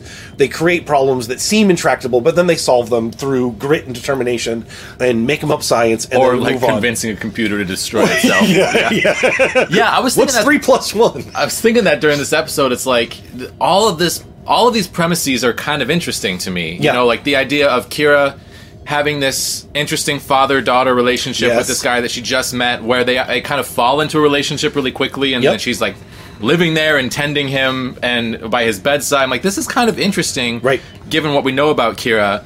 Or it would be interesting if they could be. gave us any reasons why this is happening, Yeah. or or she talked at all about how she's feeling towards this guy like he's a father figure Yep. or if she talked at all about like her own father and her complicated relationship with him Right. or maybe her father was killed by Cardassians and like this is a way of getting him back somehow Yep. there, like there's so many ways how this could have been interesting all these mute people that live there who Right. just vanish halfway through the episode and never come back Uh, they tell yeah they teleport them away because the, the when they when they do bring down the security the second time Right. a scuffle ensues and Right. then the Bajoran security is just like laser right We're gonna totally shoot this farmer Yeah. because also they attacked him that's right they like hurt one of the security people right they Yeah, actually they stabbed him. they stabbed him Yeah, right, they right, right, stabbed right. him. Yeah, you have this situation where you have Bajorans fighting against Bajorans Right. for wanting to live their own way of life and being forced not to for the good of the rest of Bajor, Right. which is inherently interesting, but then just not developed. Like they didn't develop any of their premises in this episode Yep. at all,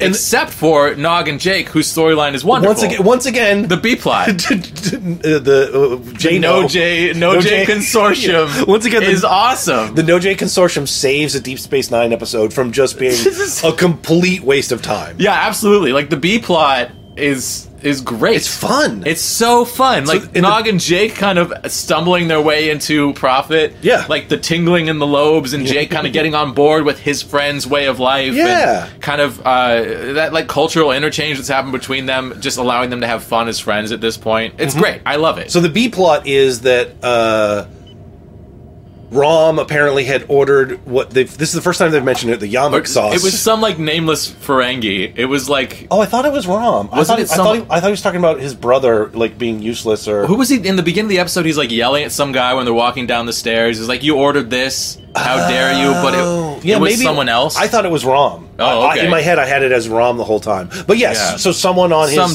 dumb staff, Ferengi. yeah, ordered five thousand rapages of Yamek sauce of Yamek sauce, which is uh, Cardassian- Cardassian sauce, pasta sauce. Yeah, yeah. basically, mayonnaise for Cardassians, or sriracha. it's Vegemite for Vegemite, yeah. Cardassians. And then, so now, of course, it's a Bajoran station, so they don't need the Yamek sauce. Yeah. And Quark doesn't care. He's just like, this is a waste of time. Let's get rid of it. But then Nog His lobes are tingling. he sees opportunity. Yeah. Uh, so then they want to sell it. They can't sell it. So then it turns into this exchange. Like, well, let's trade the yamak sauce for this, and let's trade this thing for this. And then, it, interestingly, does it it dovetails in at the end because the the the stories do cross over. Yeah. Because they're getting they're booting this old asshole off of the the moon, and they need to give him land. And through this. Ex- laddering exchange the progress of their trade Sure. uh, n- uh, the No J Jano. I keep getting No, no Jay, I The, think. the No J consortium winds up owning land on Bejor, Right. And so I think then it's like, oh well, we're going to put this guy on that land.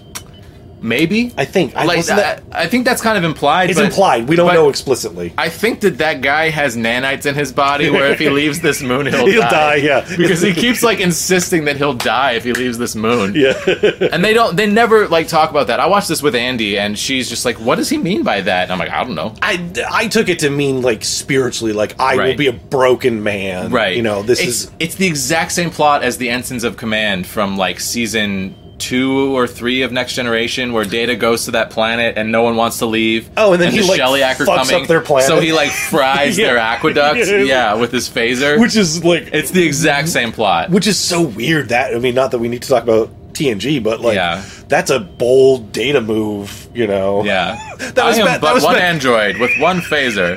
but that was back when data Was it the Shellyak in that? I think it was. yeah those are the people that were like they just showed them with like lights behind them and they were like we Right. we have a million page rule book Right. and we will not negotiate with you Totally. and the solution to that one was picard reading like no it says here Right.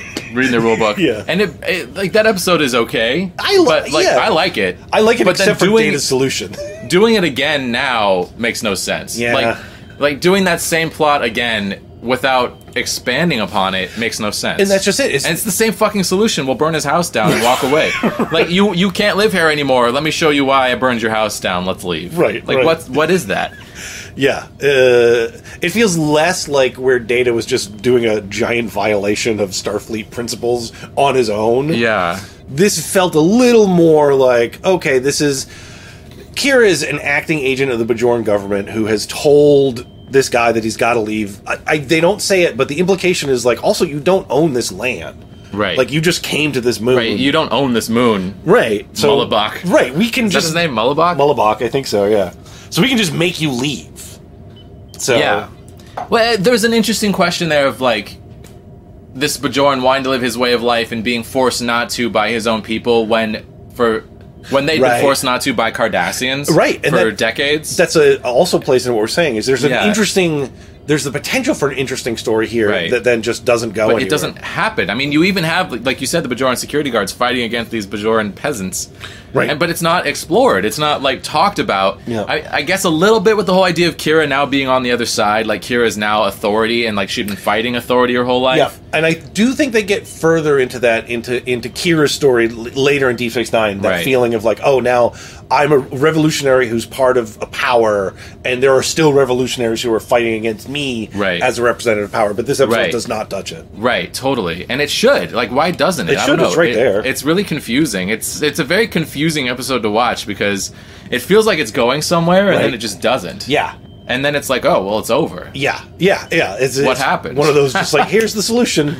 Yeah. that also is the solution that there was no reason you couldn't have done that out of the gate Right. They could have just been like, we detect life there. Oh, let's beam them up and Let's call just it a set day. their house on fire and leave. What's up, BGA player? Welcome. Hello. I feel like notifications didn't go out. I've been Oh. having I've been having massive issues with that Rough. as- since I've been sick. Like if you don't go on YouTube all the time, it seems like they don't send out notifications when you go live. Oh, they're like, hey, if Yeah. you're not telling people stuff, then we're just going to tone things down for you. Yeah, it's it's really frustrating. It's So that's bizarre. what- we have a we have a thin thin feed today. Uh, yeah, I guess so. I, I mean, we're still gonna have as much fun as we, almost as much fun Almost as we would as much anyway. yeah. Good to see you, VGA player.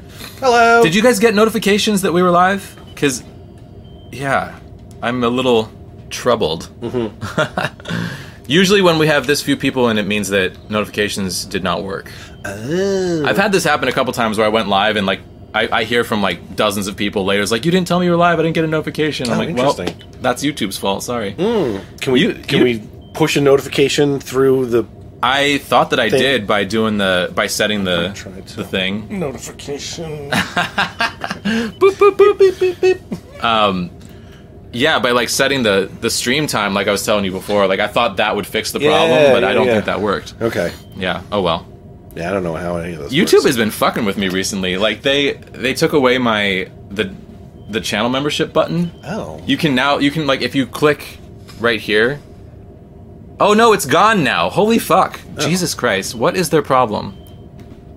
Okay, it's here though. You can see it here like join on YouTube Gaming. Oh, So the join button has disappeared from like more than half the places it was supposed to be. weird. And they haven't told me anything about why. I've told Jesse before that I may find out one day that this has all been a scam. That there aren't there aren't people Yeah. watching it. This is just Jesse wants company to come over. So he Yeah, has this, this is my elaborate excuse. setup. Yeah, I, I was actually talking to Andy yesterday about how like podcasting was kind of this great excuse to invite people over yeah, to chat. yeah, you yeah. know? it's pretty good. It's a good one. yeah. This this is much more expensive though. Yeah. It's it would be a lot for my company. I, you know, I, we- I keep thinking maybe I should try Twitch, and YouTube keeps making it like harder to stay. Yeah. But I I love YouTube. Like I this is where I want to succeed. Yeah, You yeah, know? absolutely. And I've had like a lot of success here, but then.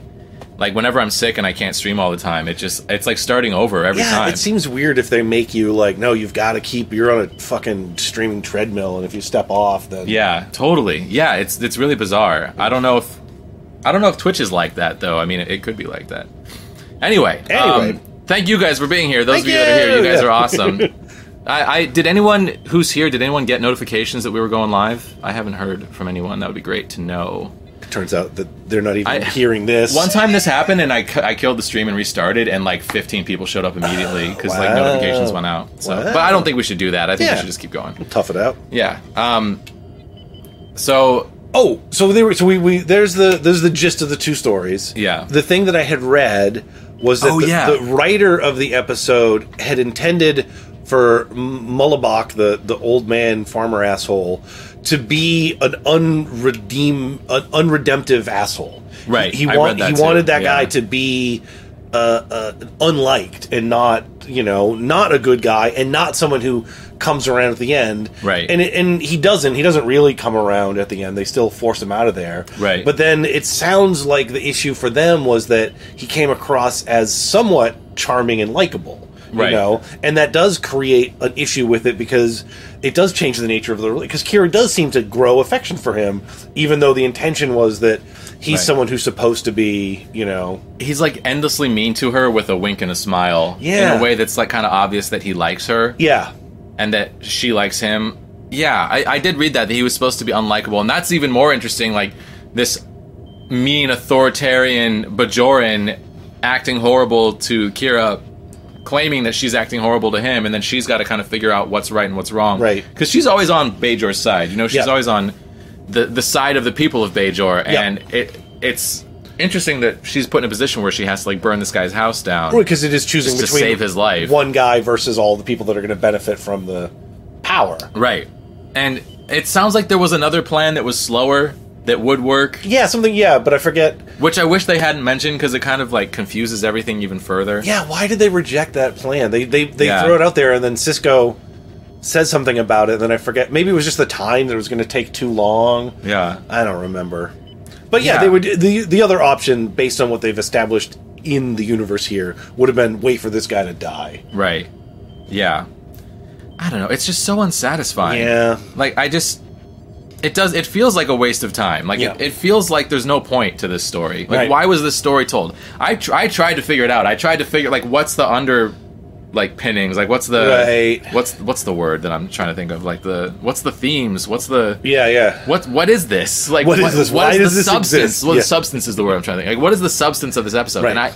I like still don't know. I I think I know what they were trying to do, Mm-hmm. but none of it is there. None of it's in the episode, and it just like leaves you feeling empty and bored at the end. Yeah, it's unsatisfactory, and ex- again, except for the B story, Right. And it is another one of those where, okay, this is a Deep Space Nine story. You know, there is the elements of that that this couldn't, even though we're saying it's essentially the same structure, uh, of the TNG episode because of the Bajoran element uh, and um, Kira going from the uh, rebellion to the Authority. There are aspects of this that do make it like this is a Deep Space Nine story, even Sure. the B story to a degree of like, oh, you're a hub of trade, and now these kids are engaged in that trade. Yeah. but just because it is a Deep Space Nine story, it doesn't do anything to further any of the larger themes or stories or characters in Deep Space Nine. Right. It's and, just kind of there. and even as much as I like the B story, I feel like it's a little forced. Like when you when when the kids over here, Quark and Odo talking about you know this No J consortium, Right, right. you know, and then realize that they have that opportunity. It's just kind of random chance that they discover what to do with the land. Miles, Right. stop licking you jerk. My dog's just like licking his hotspot. it would be fun if it had been a serialized show, and then it was like, oh, these two kids own land on Bejor. That they Yeah, can, you know- totally. Yeah, there's, uh, yeah. I mean, it, it feels like a little too lucky that they lucked into this prophet Yeah. at the end, and we don't even get to see what the prophet is, and Right. we don't get to see how it ties into the other story because it seems like it was supposed to somehow. Right. So even though I love the B story and I I really enjoy the B story, it still left left me feeling a little bit like wanting at the end. Yeah, the B story. I think it's it's good. I do like it, but I Yeah. think I think we both feel that it's better than it perhaps is because of the contrast with the A story. because it's the only thing like worth seeing in the Yeah. episode. Totally. yeah. Oh, it was just Yeah. so painful. And it's a weird one where like because it was so bad, I don't really have that much to say about it. No, I'm, like it's- already running out of Right. steam on this episode, which is weird. We usually talk for an hour, An hour an per episode, episode. yeah. We're like 20 minutes in. You're like, oh. I mean, is there anything else to talk about on this one, or should we rate it? Uh, well, I will say that you know this is again. I think bolsters my argument because now we're at like the halfway point. We're at about s- uh, We're, we're episode- actually next week is the last two in season one. no. Is it a Because short? it's a season? Oh. shorter season. It's like it's like 18 or 19 episodes, Okay, yeah. So this is more evidence to me that Deep Space Nine season one or the week after. It's the week after. I'm sorry. There's two Okay. more. Two more. There's four more episodes. four more. Okay, Yeah. Uh, how Discovery has a pretty solid season No. compared to No. some of these dogs that we just uh, this episode forced to slaughter. is the only one so far of this season that was as bad as what Discovery offered in season one. Maybe that other one that uh, Oh, that was the other one that you hated. the Ennis and the Null Ennis Uh, episode was. Yeah. no, there's an earlier one that we were both like. I feel like there's one that got like threes from us. We'll check the Yeah, charts when we we'll get check to the there. chart. Oh, the other Science thing, and stuff. The other thing that that I thought it's not fun, but this is the way my mind worked when I was watching because I did two watches of this episode. Oh, I'm sorry. And no, no, no. It's the kind of like because I like to, you know, get my I, thoughts could, on I order. couldn't. I couldn't. I was- I- that said, I didn't finish the second watch. I was Yeah. like, oh right, I get it, I get it. But oh, what had occurred to me was like, oh, there's an interesting math problem to be had here. We can start to solve some things. So like, five thousand rapages of yamik sauce is worth approximately four to five bars of gold press latinum. Okay. which Quark threatens to take out of someone's paycheck. right. Over, I wrote it down because I was like, "Oh yeah, you That could- was ex- insane. yeah, because you could reverse engineer. Uh, ha- oh yeah, I wrote half of Nog's half of his paycheck every week for the next six Six years, that's so, right. So that's you would say that's three years of salary, Wow. right? Because if it's if it's half the check for six years, so full salary. So it- three years of salary is five thousand rapages of, which seems really. So, like, uh, one year is like a bar and a half of Latinum. it- I guess right. That's. Well, I think that they work for tips. yeah, he's getting well. Andy's Ferengi, so he's probably getting paid real low. Yeah. Quark is yeah, going to be Quark cheap. is like definitely going to be cheap. they say four to five bars is a lot of la- like that's said like that's a lot of latinum Yeah. and then that same value 5000 rapages is worth 14000 self-sealing stem bolts right. so the the three stem bolts is worth one rapage of yamik sauce Okay. and then all of with this ya. is worth seven tetrapads of land Gamer Guy just donated a dollar in super chat. Oh, thank you, man, so much. I appreciate that. nice See, I told you that if I did a deep dive into the cost of yamik sauce rapages, self-sealing stem bolts, That, that got us. a dollar. Tessipates of Bajoran land. Hey, what's up, Snapper? All right, it's like the notification just went out They're or something. trickling I in, don't yeah. know what's happening. Welcome, dude. It's good to see you. um, Yeah, and then seven tessipates of land, which I couldn't find any reference to that. yeah. So basically, like th- three years of salary, Right. of low tip wages, equals a certain amount of land, which has, feels like it's got to be a, a decent amount. Yeah, it doesn't make sense. Yeah. it, it just doesn't. So quite- Yamix, what I came to is makes that sense. Yamik sauce is fucking expensive. Yeah, It must taste real good, but only to Cardassians. but only to Cardassians. Eh, it doesn't quite make sense. I don't know. I feel like this episode is just like, like pretty badly written. You know, What else like did th- I- there oh. are like huge holes in this plot. Yeah, yeah. That just don't. They don't even try to fill. Yes. And then like the only thing that's interesting about the plot, they don't even try to develop. Yes. So like, what is this? It just sits episode? there. Yeah, this is again. I, I I believe that it is false trek to skip episodes. Right. But if you were going to skip episodes, This is one to skip. Yeah. Although it is the first mention, I believe, of Yamik sauce, which they do. I think that And self-stealing stumbles. And- right, those both come They back both as come back, in yeah. jokes. So I, I thought for a minute that this was the Great Material Continuum episode. I'm like, I thought that was like seasons later. I guess Uh, Right. it's now, but it's not. It's seasons later. Oh, um, the but other- this is like kind of a prequel to that. Yes. Yeah. Well, the other thing that stood out for me, and I've been thinking about this a little bit watching Z Space Nine, and this one really makes it clear. There's a weird thing about Ferengis and ears that I feel like the more I think about it, the more I get a little bit uncomfortable with it. 'Cause- what? Well, it's very clear that they've sexualized ears. Yeah. They Right. have sexual pleasure from people touching their Yeah, ears. yeah, and it because it's and it's beyond just like when you give a, a human a, a like a massage. no, it's like a hand job. It- or yeah, like an over the clothes hand job, maybe at the very least, Or under the or clothes under the hand job, clothes. but yeah, yeah. it's clearly like umox is clearly a sexual Yes. thing. Definitely. But then it's also like you know, uh, um, Quark will grab Nog's ears. As like punishment, so it's also like a grabbing him by his sex. Oh. It's like being grabbed by the dick and pulled across the room when you don't want it. or maybe Ugh. nipples because it may- I mean, they're not re- they're not I think- reproductive, I- so it's got to I be an think erogenous. nipples is a better it's an erogenous zone. because like nipples are either it's either erotic to be touched there or like maybe like kind of sensitive and Yeah, painful if yeah. it's not warmed up correctly. Right, and then- death by umox. yeah, that's interesting. And then in their own uh, you know language, they like my ears are tingling yeah, when an opportunity arises. So it's like that's just weird. Like yes, my my erogenous zones are excited by this opportunity. yeah. That So- makes sense to me though. It's fu- like with with the Ferengi like being physically turned on by profit opportunity. Yeah. I I buy that. So yeah, it just it made me think more about the way that they portray Ferengi and their ears Yeah, that is. I've never thought about them like grabbing by the ear because they do that a lot. a lot. So it's Yeah. like giving each other titty twisters. I know. I think you're right. Yeah, that makes sense. Oh, and then Morn made a move on Dax. That's the other That's thing. right. We More made learned- a move on move on Dax, and she thinks that he's kind of cute. He's cute, yeah. This is where we start to see that Dax, I would say not Jedzia. I think the Dax symbiont is kind of a horn dog. Maybe. I think I think we see more of it later where it's just like, yeah. I think. I think that. or at least Dax- the symbiont has a broader view of what could be Yes, considered sexually that I attractive. agree with. I think that Dax is like attracted to a wide range of things that Yeah. would surprise. If most you were going to people. do this show now, you would make Dax it would be explicit like a pansexual Yeah. character, you know. Yeah, You- totally. I don't think you could have sold that at the anything time. except for Julian Bashir, right, which we can get into more in the next, next episode. episode, yeah, 'Cause, totally. oof, boy.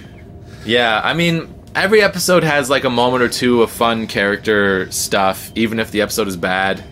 But this one I feel like has the least. I hated Mullaback. That was the other thing I wrote down. I hated Yeah. him. I hated the way He's he was so like creepy. He was so creepy, and there were some actor choices there that I thought like like you're saying where he's being gross on purpose, but it's Right. also like being gross with the I don't know. It's just something turned me off about all that. Yeah, the way he like called what did he call uh Kira like girl or Girl, yeah, Yeah. And he kept c- calling her like cutie, I think, and being very dismissive, gender based dismissive. Yeah, totally. And it's like why why does this Bajoran man on this other planet's moon act like a creepy old white guy? Yeah, Like, yeah, why- yeah, and entitled. Yeah, like an entitled old farmer or white guy. Yeah. I, sometimes I get frustrated with how close things are to our society when they're in other societies, and I, I understand that they're like trying to tell stories about our society Right. by examining it through like an alien culture, but it's like.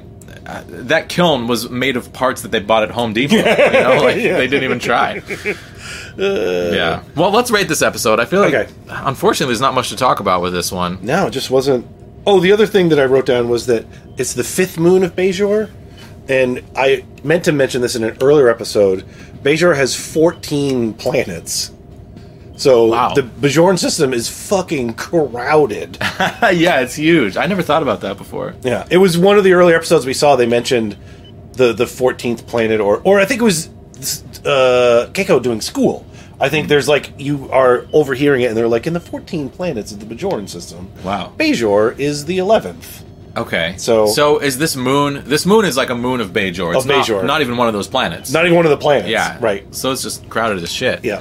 All right. I popped the the poll in the chat. Click there to rate this episode. Uh, if anybody votes at all, then your vote will count a lot. um, Oh. Doug, what do you think? Well, I was gonna say, quite the snapper wanted to know if Umox was spelled correctly. Oh, I don't know. I think That's it's- not correct. It's E O O hyphen M A X. Oh, is it? Ooh, Mox. so what do we rate this episode? This is a tough one. Really? I don't know. It's uh, a three, I think. A three. and it's I love I really do like the B story, but I feel like What the fuck is happening? When I type three, it jumps down. oh you got something. Let me uh, do that one. Yeah, it's Numlock, so that's why because that Ah, you're Uh, that's right. the you got yeah. it. Thank you. You're welcome. No, look, I'll go five Five. because What? of, because of the B story. okay. Here's how. Here's my thought on this. The B story is a five, Yeah, but the main story is like, like a one. yeah. So- I, I thought the main story was probably like a one or a two. And But last, the, I thought the B story was. I like the B story. I would have like if this was just the episode, I could have seen myself giving the episode like even a six or a seven. the B story. The B story, yeah. So that's why I'm going with five. Yeah, so I, this happened before, where like the B story was way higher than the A story. But Yeah. then- I think this happened last time actually with Battle Lines. Like the main plot was a two, but the B Yeah, you- story was like right. Oh, a three or four. But I still you gave it a two. You gave it a two, yeah. I gave it a five. Yeah, see, that's my five point five. Yeah. five is like my. I I I don't know. Is this better or worse than Battle Lines? I think it's worse. I well, the B story Oh yeah. of this episode is better than anything in Battle Lines for sure. you know what? Let's give me. I'm gonna go a four. You're going down to four. Well, no, you made a good point. Is this better or worse than Battle Lines? Yeah. Uh, Battle Lines, at least the A story was like, oh, this is kind of. A, s- the the premise itself was it was Oh yeah. Sorry, the and the B story that was the the Tetrarch, which I liked. Yeah. it was a good B story. It was Nog and Jake again saving the day. saving the day, yeah. yeah. shit. So yeah, relatively speaking, this one's Yeah. a four. I uh, they're both bad episodes. I'm gonna Yeah. give this a two point five All right. because the B story is better than the B story of Battle Lines. yeah. Um, the A story is kind. I don't know. Worse. I mean, ba- it's either worse or the same for me. See, at least so the, not. at- I don't know. What I'm saying at least Ooh, we got ratings. Thank you guys. All We got a right. four point five from the four and a chat. half. Oh, you guys are awesome. Thank you. Thank you for participating. It makes me feel good. Like battle lines, you weren't supposed to like anyone, and they that carried it, you know. Yeah. Well, now we got the tough part. Um, And also, that guy from Breaking Bad was better than this guest star, who apparently Yeah. is a is an actor of some renown, uh, who played Mullabach. yeah, I read about him a little bit, and his story is very sad. Oh, I didn't know. I didn't read about the actor's story. I- I, just knew that he had been. I in just stuff. read that his uh, his daughter committed suicide, and then he killed himself like a week later. Oh, God. that's That's awful. rough, yeah. Yeah. Um. Okay, let's keep it cheery now. Uh, favorite character. is that what we do next? That is right. Uh, yeah. Favorite character, then best performance. Yeah. Yeah. Okay. Favorite character in this episode. Uh, Jake and Nog Jake and Nog. Yeah, have to be on there. Kira. Kira, I guess. Yeah, Mullabach because he's a huge part of it. I ain't no Mullaback girl. I don't know how to spell that. Uh, I think that's right. I wrote it down. Oh, that's close. One L. M U L I B O K. Be okay. I was not that close at all. Okay. Uh, who else in this episode for best or for favorite character? I mean, anyone that I mean, Quark is in it for a minute. Cisco's in it for a minute, but Yeah. If, does anyone have anyone they want to I nominate? was gonna say if chat wants to nominate someone, I can't think of anyone else. yeah, Well, let's go with those four. yeah. Favorite character in this episode. There's your poll. What do you think? I uh, w- this is such a tough one because again, it's basically there's not a lot to pull from. Yeah. But I'm gonna go with Jake, um, and it's a tough call between Jake and Nog. Yeah. But I like Jake's character because they did something a little bit different here where Jake had more of an influence on Nog. Nog was ready to walk away when they Right. couldn't get money for the yamak sauce. Yog was Yog. Nog Yog. was like, "Fuck it, I only want latinum. I'm done." Right. But then Jake was like, "I don't know. This is kind of fun. I'm kind of getting into the whole free trade thing. Let's hear Yeah, him out." So totally. so his character, it was interesting because it was he was sort of nudging Nog along to the, you know, the the Ferengi commerce adventure. So, Yeah, I and agree, I agree. And I feel like a more mature Ferengi would obviously look at the opportunity to kind of keep laddering up Right. and not just be like Latinum or done. Right. Um, And yeah, that's that is like really scraping the bottom of the barrel for something. totally. I feel like I feel like it has to be between Nog and Jake for favorite character in this episode. Although Cisco does come in in the end and like drop some logic and like be reasonable. If he Like- could shave 10 minutes off the episode, he would definitely get my vote. Because he definitely is like, hey, you know what? This is 100% bullshit. Yeah, and I actually really like his speech of like, you know what, Major Kira, like I, I like you and I need you. Right. You know, I really like his presence in this episode. Yeah.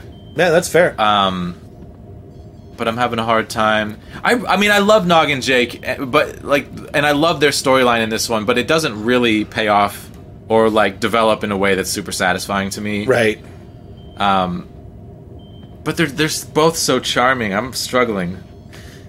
I feel like my favorite moment in this episode is Cisco talking to Kira. Yep. So, based off that, I'm gonna say my favorite character in this episode is Cisco. Okay. Um, and then what does chat say? Ah, that feels wrong. That feels wrong. no, it feels wrong.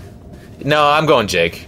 Okay. I, I normally normally I'd go Nog over Jake, but but because Nog was like ready to quit, basically because of what you said. Yeah, I I, yeah. I agree with you. I think that it's Jake. Because that is a character decision. Oh, and Kira got the vote from Yeah. the chat. I, Kira's actually I think a really valid Yes. vote in this one because the writing is shit, but the character is strong, you know? Yeah. And there's something about her presence in this that is compelling, even though everything happening around her is dumb. Yeah. I, I agree. And that's why my vote. Oh, well, we're not there yet. Well, we're there now. Best performance. Uh, yeah. Uh, Kira, Kira. Nog, Jake, Mullabok, Jake. Cisco. Cisco. I don't think I even put Cisco on the chat vote for favorite character, which is funny because I was about to vote for that. Uh, and that's really everybody from this one. So, okay, you guys, here is the poll. Hey, what's up, Patrick? Happy New Year! Happy New Year's. That's a good question. What did you do for New Year's? Uh, mm, nothing. I think- yeah, I don't think we did anything. Our wedding anniversary is the first. Oh, cool. Sometimes we'll do stuff on. The, You got married on the first. yeah, we were Wow. trying to get married on New Year's Eve in Vegas. Fun. but the winds were too high, and we had rented a. We we, we had not rented. We had reserved for like a hot air balloon, and then they wouldn't do it because it was too windy. Oh. You so guys then are we had awesome. to reschedule, and then we wound up doing a helicopter one Fun. on the first. Yeah. You did like a Vegas helicopter wedding? We did like yeah, we got married in a helicopter. It's it's basically like I love you that. can call up a like get married company and they'll Right. like send you what you need and then you do whatever you want, you know. Right. So it wasn't like they offered a helicopter wedding. They were just like we just do marriages and then we're like great, we reserved a f- helicopter tour of the strip. So let's just get married while we're on our tour. kind of yeah. Cool. That's awesome. How long ago was that? thing. 13 years? Nice. Yeah. Very cool. Uh, hey, what's up, Mike? Good to see you. Spaceballs, indeed. Um, yeah, uh, Andy performed in this thing called New Voices at the Seattle Rep, and it was a really great like night. There was a ton of different performers, a lot of people that I know through Andy from the musical theater scene here. Uh, and then there was a fireworks show at the Space Needle, which is like right outside. So we Yeah. actually got to see it from inside, Ah, wow. which was really nice because it was warm. It was really fun. Nice. And then we went to her friend's after party. Oh, that yeah, it was sounds great. fun. We had a really fun night. Okay, uh, best performance. I'm going with Kira. You're going with Kira. Yeah. Cuz I was torn between Kira as the performance or the character I just forgot her name. and a Nana Visitor. Nana Visitor, thank you. and I know I can do both, Yeah. but I did want to do uh, uh, uh, at least a little nod to the B story. Yeah. But I do think that it was, you know, uh, as an actor, she had a tough road to hoe here, Yeah. you know, and um, and I thought that she did she did well with with what I considered not a great story. I you know, she So- did do she did do really well. Like Yeah. I really like Nana Vis- Nana Visitor. I don't know how to. I think it's Nana. I'm not No, sure. Okay, sure. I feel like when I saw I saw uh, I went to a Star Trek convention and she like saw one of her Q and A's and I think they announced her as Nana Visitor. Nana, okay. I'm pretty sure. I'll try to remember. No, no, Uh, no, I no, don't remember for sure though because my memory is no, terrible. Um, no, no, no, no, no. I, I really like her a lot, and I feel like she gets the the short end of the stick a lot on this show as far as like what she's given to do. Yeah, and a lot of it is just like make her be like frustrated at the moment. You totally, know, very, yeah, yeah. and- But something about what she does with this episode I find to be very compelling, and it's fun to see her in this like uh not domestic environment, but like agricultural Yeah. environment. It's just such a contrast to her character. And there's something about it that like draws her to want to work the land all of a sudden, or build this kiln out Right. of Home Depot parts, and I don't know. There's something about that that's just so like something something that she did with it that is interesting, even Yeah. though everything that everyone was saying was not interesting. Right, What right. she did with it was interesting, and I was so impressed by that. yeah. Uh, because this episode is is s- stupid garbage, but like it's almost worth watching just to see her character in that context. Yeah. And I actually remember this episode vividly from the times I've seen it in the past. I've seen it at least twice before, not because of what happened, but because of like seeing her uniform come Take off your- apart yeah, right, right. and like see like the cool like lattice work on the top of her un- uniform. Yeah, and, yeah. and just seeing her like be at ease for a minute was so interesting. So Yeah. yeah, I'm giving it to her also. Yeah. Uh, okay, best performance from the chat goes to Kira. Kira. All right, we are in agreement. Nana Visitor sweeping the performance category, which is great because in Battle Lines I was I, I was not wild about her performance choices. Uh, yeah, that was that death wail was a little intense for me, yeah.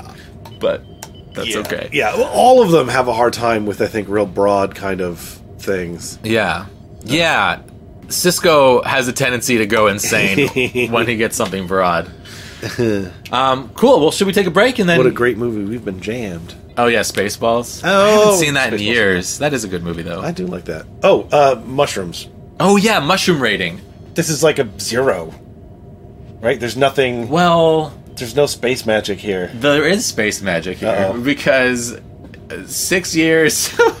hey Andy, what's up, Andy? There's financial space magic. Yeah, financial space magic. Exactly. like six years of pay equals Right. five bars of latinum, which equals how many 5000 rapages. Five thousand rapages of a yamik sauce, which equals terra quadrants of land. Yeah. Tessa I Tessa, the tesseract of Tessa, land. Tessa, Tessa parcels. something. I do appreciate that that that uh, tessipates. Tessipates. It's Yeah. one of those things that Star Trek is wildly uh, inconsistent with. Yeah. Where sometimes other cultures apparently measure everything in minutes and hours and Right. uh, metric system, and then Or other then times tessipates and tessipates and and I, rapages. rapages. I guess rapages is an English word, but we just Is don't. it? Y- Yeah, I mean it does. It is a thing, but we just don't. We never. We, we literally don't refer to anything. Okay. Like it, it exists as a thing. Yeah. A rapage, but we don't measure anything in rapages. Never heard of rapages. I'm gonna look it up right now. rapages. It's- did you mean rap pages? About Rap Pages magazine.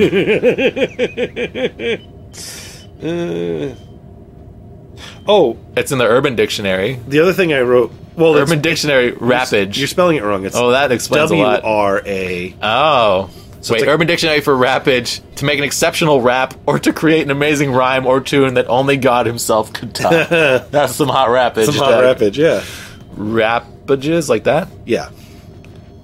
Oh, and the first thing that comes up is memory alpha. That's hilarious. A rapage was a unit of yamic sauce. That's what it says. But there is a Wiktionary. It's Broik. It was Broik who ordered 5,000 rapages of yamic sauce. I thought that was Broik. Oh, okay. Yeah. Broik is like the helper Ferengi that is right. The guy that. Well, first of all, all Yeah. Ferengi have like real tight, high pants. Oh, this is the guy. Hold on one second. Played by David B. Levinson. This guy is either like a distant Ah, cousin of mine or like a, a family friend or something. funny. Like my dad. my dad knew knows this guy, and it used to come up a lot when I was a kid. He's like, "Yeah, this is the guy on Deep Space Nine. He plays uh, one of the Ferengi." I'm like, "Oh, is he Nog?" He's like, "No, I don't know. Is he I don't- Quark? No." Like, and it, it ended up being Broik. Broik. Yeah, but he—I mean—he's around for like all seven years. Yeah, yeah, yeah, yeah. I've never met him, but apparently uh, there's some relation in my family Oh, to this guy. interesting. I don't know what it is though. Interesting. Yeah. Um, okay, wait, we got sidetracked. Yeah, I didn't say hi to Andy. So Okay, Rapages and Wiktionary. Here we go. Oh. Rappage, the act of rapping. Right. That which raps. Yeah, so that's uh, what I'm picturing is these are uh, individual little like ketchup packets, Okay. but of yamic sauce. So it's like I'm picturing five thousand little like you tear it open, and you squirt Yeah. some yamic sauce on sure. your stuff. Yeah, yeah, yeah. Oh, I and they gotcha. weren't replicated. That was the other thing. Is I these were- loved that. I loved that detail because I was like already getting mad. I'm Right. like, why did they order something that they Right, could replicate? They it? have to throw that in. But then when he says like not replicated, it's real. Like that to to say that's like worth more. Hey John, what's up? Welcome. I love that detail. Yeah. That, that made me really happy. Stuff like that I need because like why didn't they beam the people out of the of like the fucking uh, docking ring when it was stuck? Because Yeah. they could have. You know, I don't know. Maybe because like oh they're they're Bajoran monks who don't like to be beamed because they feel like Right. their soul leaks out of their body. I Yeah. would have bought that. You know? I'm worried that my soul would leak out of my body if I was teleported. All right, well, that is uh, Short. the second to shittiest episode that we've discussed so far. Uh, but we've got 46 minutes out of it, not though. bad. I mean, We that's did- really not bad. We, we ended up talking about it like the normal amount of time. We Almost. found some meat on the bones. Yeah. Uh, so we're gonna take a quick break. Well, we're gonna take a break. Yeah. Who knows how quick it'll be? Quick break. Ten minutes. Quick break. Yeah, 10 minute break, and then uh, You're always back before me, so they Yeah. don't get lonely. yeah. We'll see. We'll see what happens. I When might I just pop in a chat and I test out some new commands. Yes, I love that. And then sometimes I make them real. uh, and then when we come back, we're going to talk about If Wishes Were Horses, uh, which is the episode with Rumpelstiltskin. Yes. All right, you guys. I'll leave you with Cowboy Data. And then here's our next episodes to watch for next week The Forsaken and Dramatis Personae. Ooh, Luxana. Yeah, Loxana's coming up next, next time. That's going to be awesome. All right, don't go anywhere. We'll be right back. Science fiction! We're back. Hi, John. Welcome back, us. oh my god. I saw that command cell 30 Yamak, tried to sell Yamak sauce. and you tried to unseal stem bolts. because I was wondering if they have self-sealing stem bolts. They probably have manual stem bolts. Yeah, they must So you have kept manual it- stem bolts because nothing happened, obviously. So must be. Ma- why did why did uh, Miles O'Brien not know what self sealing stem bolts? Well, I, were? ki- I mean, I will say, I think that was kind of a cute uh, storytelling uh, uh, structure there, mini one uh, trope, where it's the, the all of these things: the yamic sauce, the stem bolts, and it's it's a it's like a MacGuffin where it's like Yeah. it doesn't matter, Right. It's it's it is its own thing. So Yeah. them with the stem bolts in particular, that is very specifically like because the yamic sauce is a thing. It's sauce. This is just like this is just it's techno babble made incarnate. It's a physical representation of techno babble. What is Yeah. this? It's a self-sealing stem bolt. What does it Right. do? It self seals. I don't think the authors of the episode knew what it did. And You know? I- And- and and I yet- don't think I don't think it mattered to them, which is frustrating. Well, no, because I think that's the intent. Is it's it's like it's almost like it's a joke. It, Yeah. It's an intentional like it's a plot device. So we're gonna we're gonna make it explicit by having the guy you'd think on the station who could explain it show up and go, I've never heard of these before. Well, speaking of stem bolts. What? Wrong one. Wrong one. Hey, what's up, Peter Griffin? That's exactly what's happening. I thought I put it there. This one. There it is. That was the meme for. yeah, Doug makes memes for every episode. I put a link to the Instagram in the description. And we missed a meme last week, and it's one of my favorites, so I got to show this Oh, yeah. one. Odo to security. Someone is having fun on the promenade. Send backup.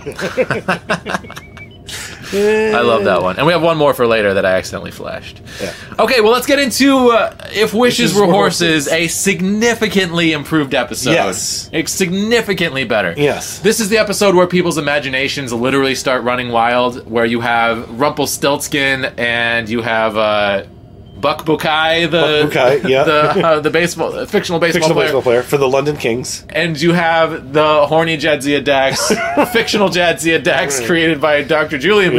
Bashir, Julian Stacks. Julian's Dax, yes, running around trying to have sex with Julian Everywhere, constantly. yeah. So you have, but but it seems like these. And, uh, oh, you said Rumpelstiltskin already. I said Roman, yeah. So these imaginary characters are, uh, we don't know if they're like holograms or what they are throughout most of the episode. And there's also this like, this like space mouth outside that's threatening to swallow the entire station.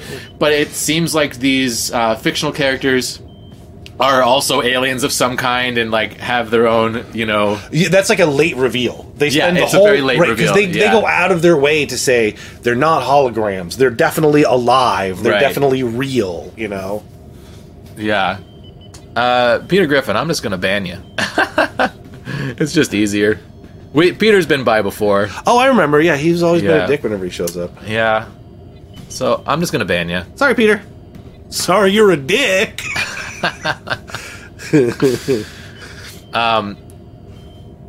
Oops, I deleted. Hide user on this channel. I did the wrong thing. I double I double did it. I deleted it and and banned you. It was unnecessary. Double banned. Um, You set the phasers on kill. Yeah. That'd be a good text command. Set Yeah. phaser to ban. Yeah, totally. Set phaser to ban. I love that.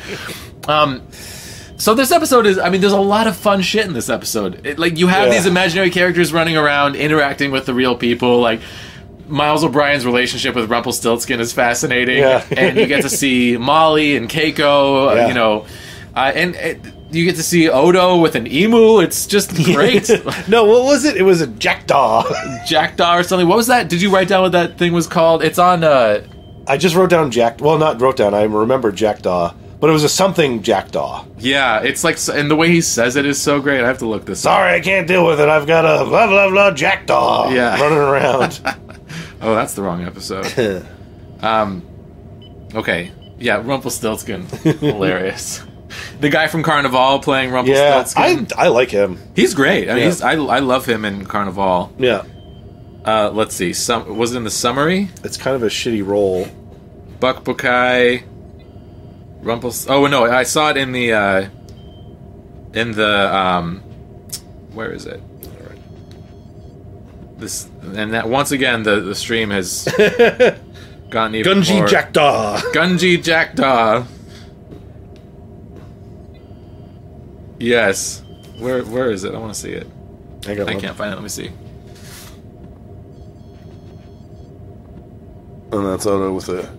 I'm dealing with a Gunji What's up, jackdaw down Random here. Boy? Do we watch Dragon Ball? Asks Random Boy. I've never seen it. Yeah, it's just an emu, a Gunji Jackdaw. Yeah. We've got a Gunji Jackdaw. like the way he said. I just wanted to know so I could do that 'cause Yeah. I love the way he says it. He hits it real hard. Yeah, so the first the first imaginary character we meet in the beginning is Rumpelstiltskin. Yep. And it's right after Miles is reading to his uh reading to his daughter this like story. Um I think that's still the same person. Oh yeah. Uh, he's like reading this story that to his question is daughter. always a leading question. Oh, yeah, definitely. Um and then Rumpelstiltskin is like actually appears in the room. Oh, also, uh, it turns out Miles n- actually a good storyteller. Yeah, totally. And it's Contrary to the episode where they literally made him Oh, that's a right. storyteller, where he was his storytelling ability depended on the lives of the village. He's just bad in And front he of crowds. biffed it, yeah. Yeah. For his daughter though, he's like got it nailed. Um he I- did all the voices. Yeah, totally. I actually interviewed uh, Molly O'Brien, Hana Hate, Oh yeah, uh, in my podcast years ago, and she talked about this episode and like Ah. mentioned how she was like scared of Rumpelstiltskin Oh, in real yeah, life. yeah, yeah. And I read an interview where she like said the same thing, where she said how like she thought it was a real Rumpelstiltskin. yeah. Well, and because was you're a- terrified. a kid, and Yeah, she you was know, like five or six or right, something. and yeah. they've, they've read to you the story of Rumpelstiltskin. Yeah. and then they've had Rumpelstiltskin show up in front of you. She is so She is a- cute as in the- this episode. It's like almost painful how Yeah, cute she is when she she, like is. does this little like meh thing. It's so adorable. That's very adorable. Yeah, And- she's a really great child actress. And their family is adorable. They show Oh, the yeah. O'Briens. This I is like love a, the a O'Briens. happy moment of a domestic bliss with the Right. O'Briens. And they even talked about a little bit of a little space nookie right after they put their uh, yeah, you actually, for once, believe that there is any sort of chemistry between these two characters. You Yeah. know, I, I've always loved the O'Briens. Like they, they write them strangely sometimes, but Yeah. when they when they do it right, it just makes me so happy. I, I really like. I it. feel like it's bitter writers expressing their own marital frustrations through what should be a happy space couple. yeah, You know, totally. it's not. It's unfair. They get a they get such a short shrift. yeah, totally. It's just like the writers of Star Trek seem to have horrible relationships with women. You know, they just take it out on all these characters. Speaking of which, Yeah, let's talk about let's it. get into it because this is Yeah. it's the like the worst of this episode. well, before the the meat of the episode even starts, we have Bashir like begging Jadzia to sleep with him. Begging and he's like, "You're all I think about." And she's like, "That you were thinking about these other women Fucking all the time, like space you ladies left and right. Totally, you like you only talk about uh, you know all these women you're so into all the Here- time. Here are the notes I wrote.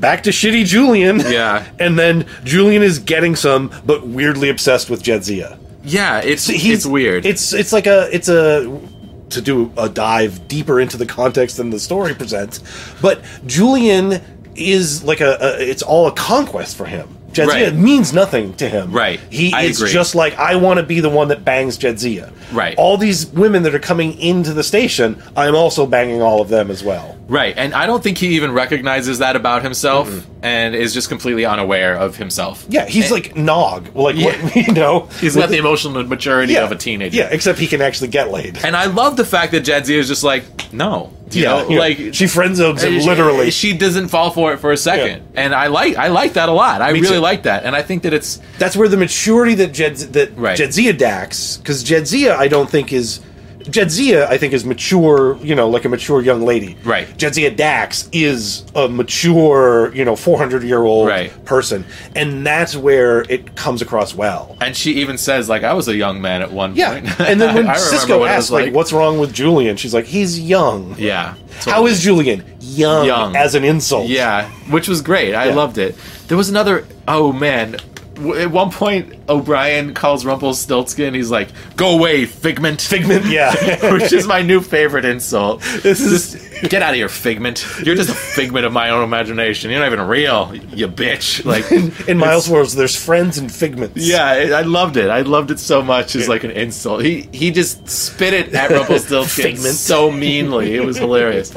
Um, yeah, so I love that. I love that Bashir's just getting shut down. Mm-hmm. And actually, I felt like his acting in this episode was really great. It was. when fake Jadzia shows up and starts like making out with him. His whole thing of like, About- "What's wrong with you? Oh God, it must be me. What's wrong with me? Right, right. Like not being able to believe what's happening because he knows that it's not real because he's Right. This can't be possible it- it because just you wouldn't can't be do real. this. Yeah. Oh, you're fine. Oh, then I've got to Then have I some must sort of be like sick. s- space Yeah. sex magic stuff on me. Yeah. And then after both those things are proven untrue, he's like, "Well, then why am I fighting this?" right. Yeah, Mm-hmm. which He- was weird. He totally would have banged. He would have been That- fake Jadzia. fake Jadzia. He's the type of guy who like will get drinks and someone and have sex with them, which which is still rape. You know, Yes, like it's it's very upsetting. Uh, but I'm glad that he's called out for it finally in this episode, and Yeah. like he's not getting any. You know, Right. It's just not happening, which I love. Yeah. I, it makes me very happy, and I love the fact that like this fake version of Jadzia that will give you know give him some attention Right. is super submissive and Right. real Jadzia is like is this what you want Right. you want like someone this submissive And he's like, "No." she's not that submissive but then she's like 100% submissive So this is what I mean. This shows that Julian's interest in Jedzia is purely as an objectified physical object. I agree. Her Yeah. intelligence, her personality, her wit, any of that is not what he wants Right. from her. Right. And this manifestation shows it clearly, you know? Totally. And I, I do. My only regret is that she never stated that exact thing explicitly. Right. Because she's like being nice to him. She's like, yo, you're just, Yeah. you're sweet. You're an idiot, you know, and like just ignores him, Yeah. basically.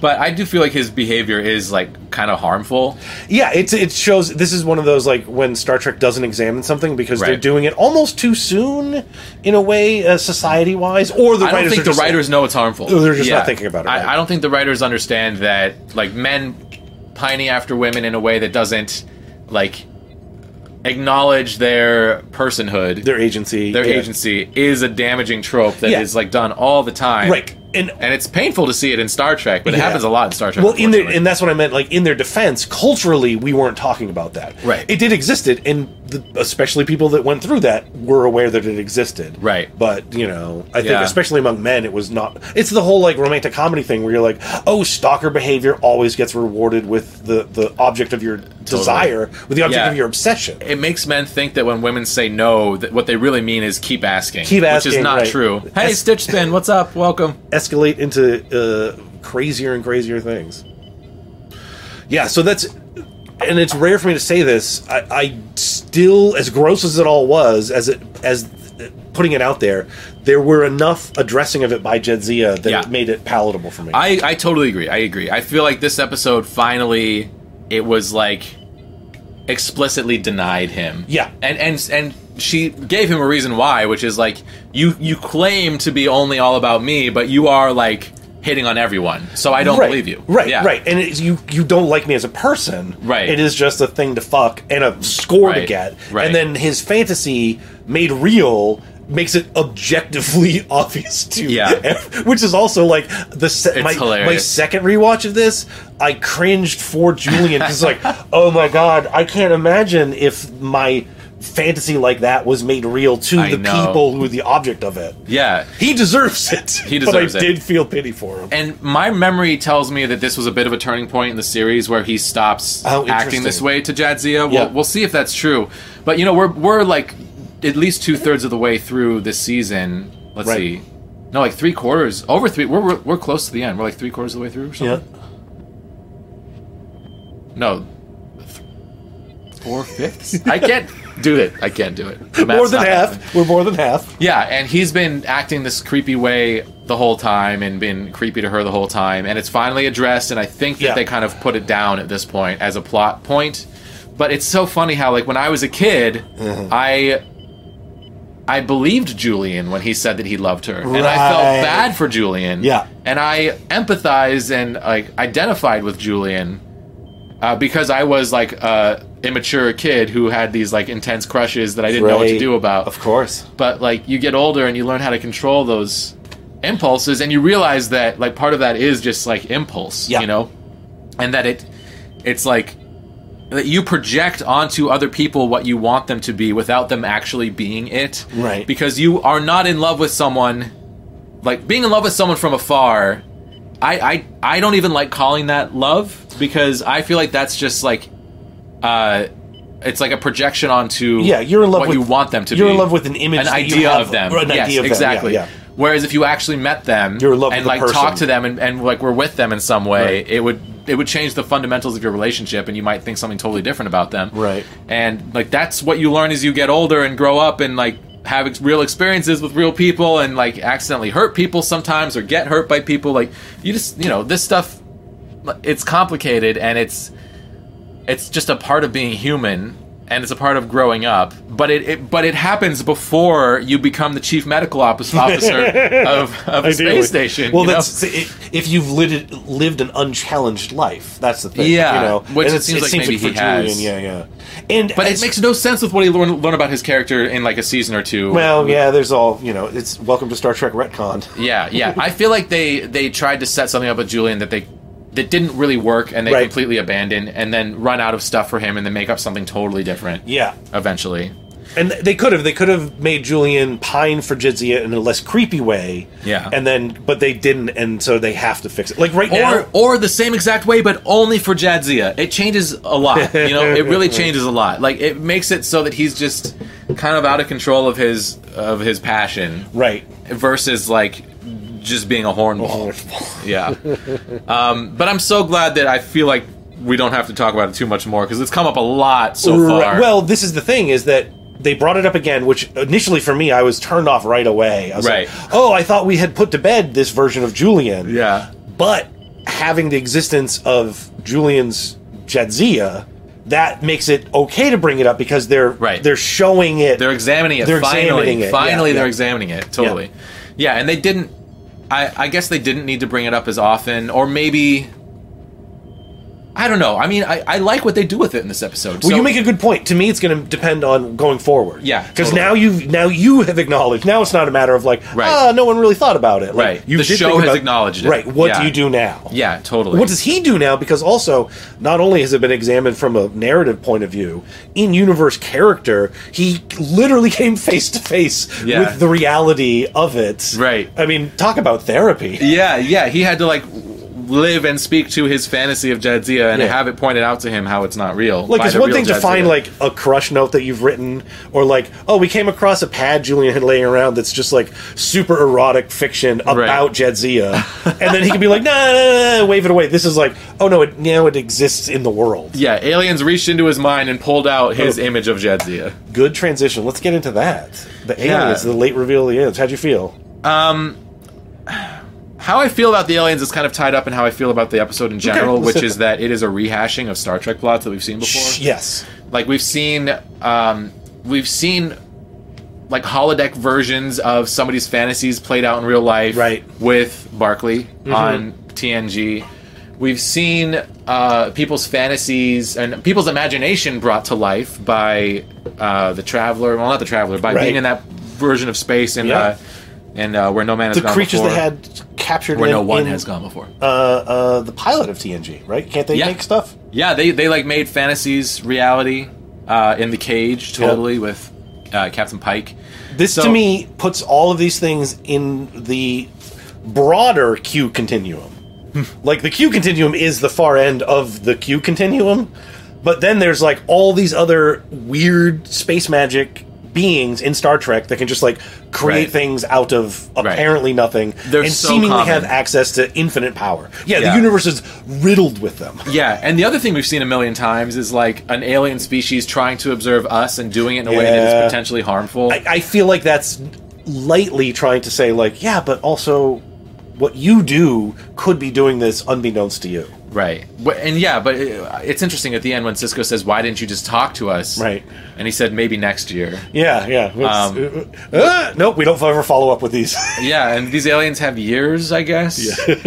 yeah, it it felt like hand waving away right. the plot. So Right. I, I guess how I feel about the aliens is that I love the silliness of this episode and Yeah. I really enjoy it, but I feel like they worked backwards from a silly idea. And I actually read this in Memory Alpha that Ah, the, see, the this one I first didn't idea was um, like Cisco or Jake Cisco walks off of the holodeck with a baseball player. Like Right. that was the first idea.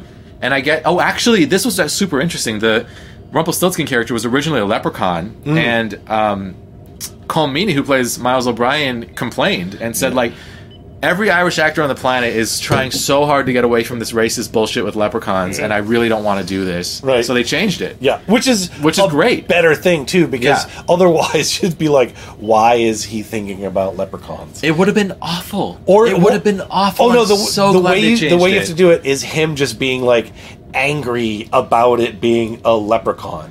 Yeah. You know, uh, but if it's coming out of his imagination, Well, then it like oh. has to be. So this is something where we else. get into another layer of the show, which they don't talk about, but I but I do, and it doesn't bother me, but I think it's interesting to think about the headcanon games of these aliens by their own admission, or what they're claiming to do is they're they're claiming to study imagination, which they claim to have Right. no understanding of. Right, Which, which, is always also reminds me of Nagilum from TNG. Yeah, yeah. it's just all, so many TNG, See, so no. many Star Trek plots. rehashed. Nigilum is interesting because Nigilium Nigili, Nigilum is really a well done within Star Trek I inscrutable love that alien. episode. Yeah, 'Cause yes, it's just thank like you, yes. oh my god, I- his motivations are baffling Yeah. and even like the gross tar monster was like, Yeah. eh, all right, you've just made everything bad in one person Right.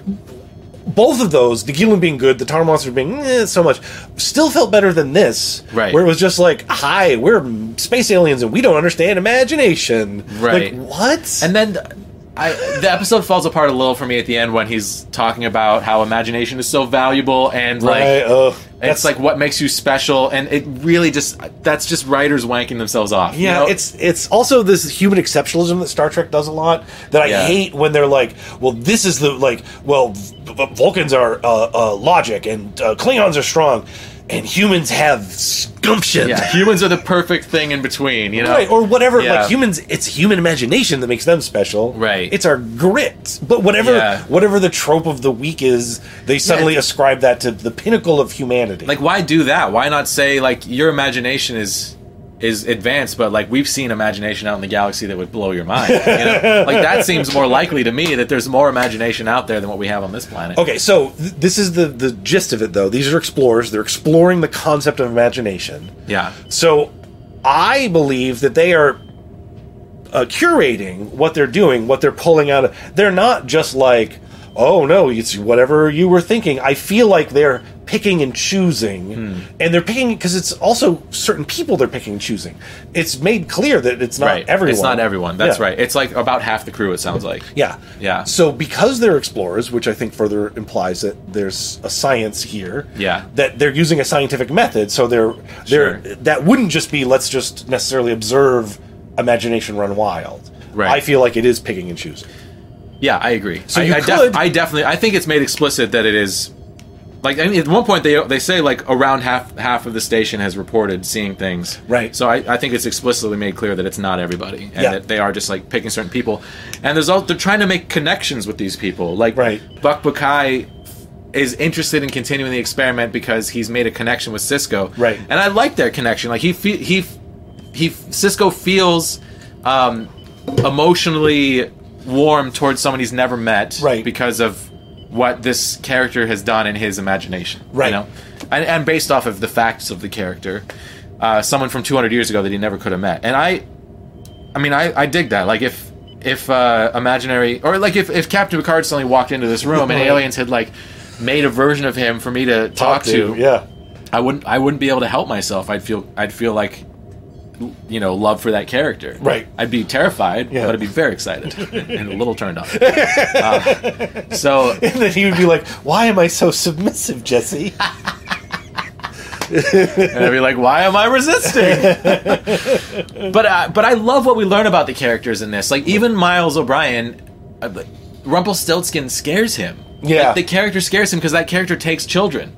And, and he's terrified to lose his child. Like the, his child is the most precious thing to him, and that character just reading that story to his child scared him enough so that these aliens could like read that and create that in real life and then push him with that fear, which I thought was really interesting. Like Yeah. really good character writing. And I, I th- this episode, I think what saves it is that the character writing is great. Like Yeah. Mm-hmm. pretty much across the board.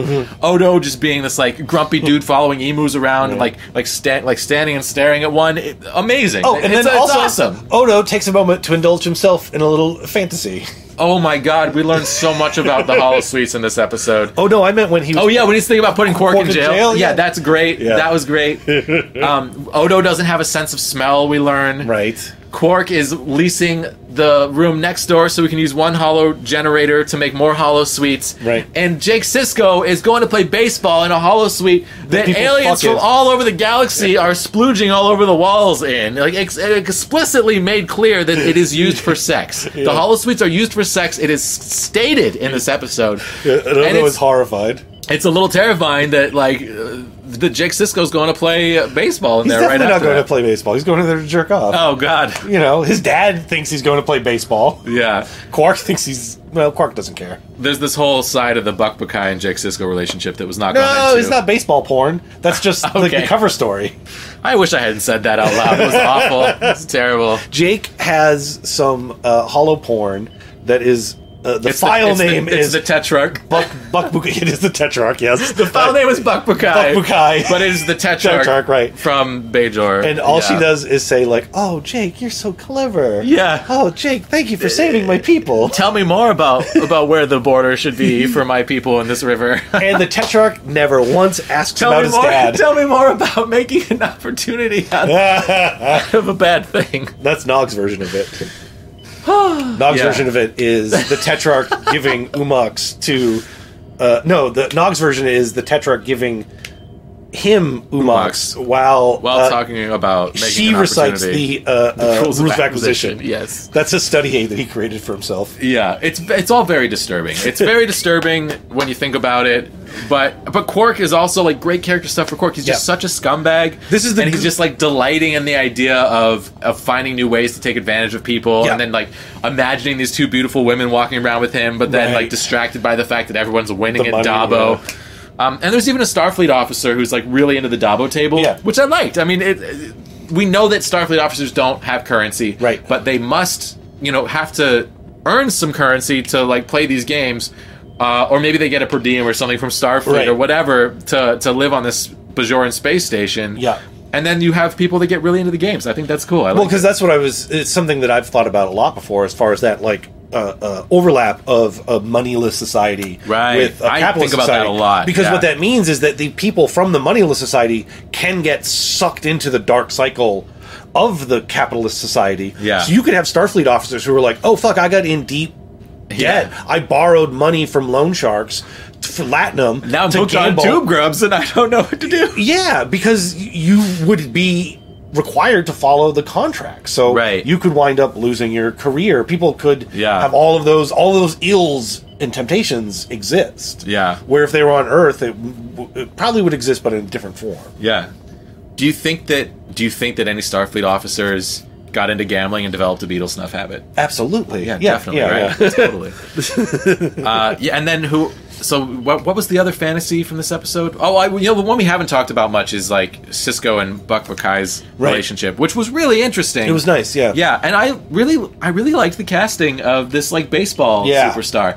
Very like, like, very like old baseball. Yeah, yeah, Like yeah. when uh, like Babe Ruth. Babe you know? Ruth, right, right. Babe he's Ruth kind style. of a, he's kind of a chubby dude. Yeah, he's a little he's a little on the chubbier side. I, I just thought that was kind of cool for Yeah. some reason. I don't know what it was about that guy.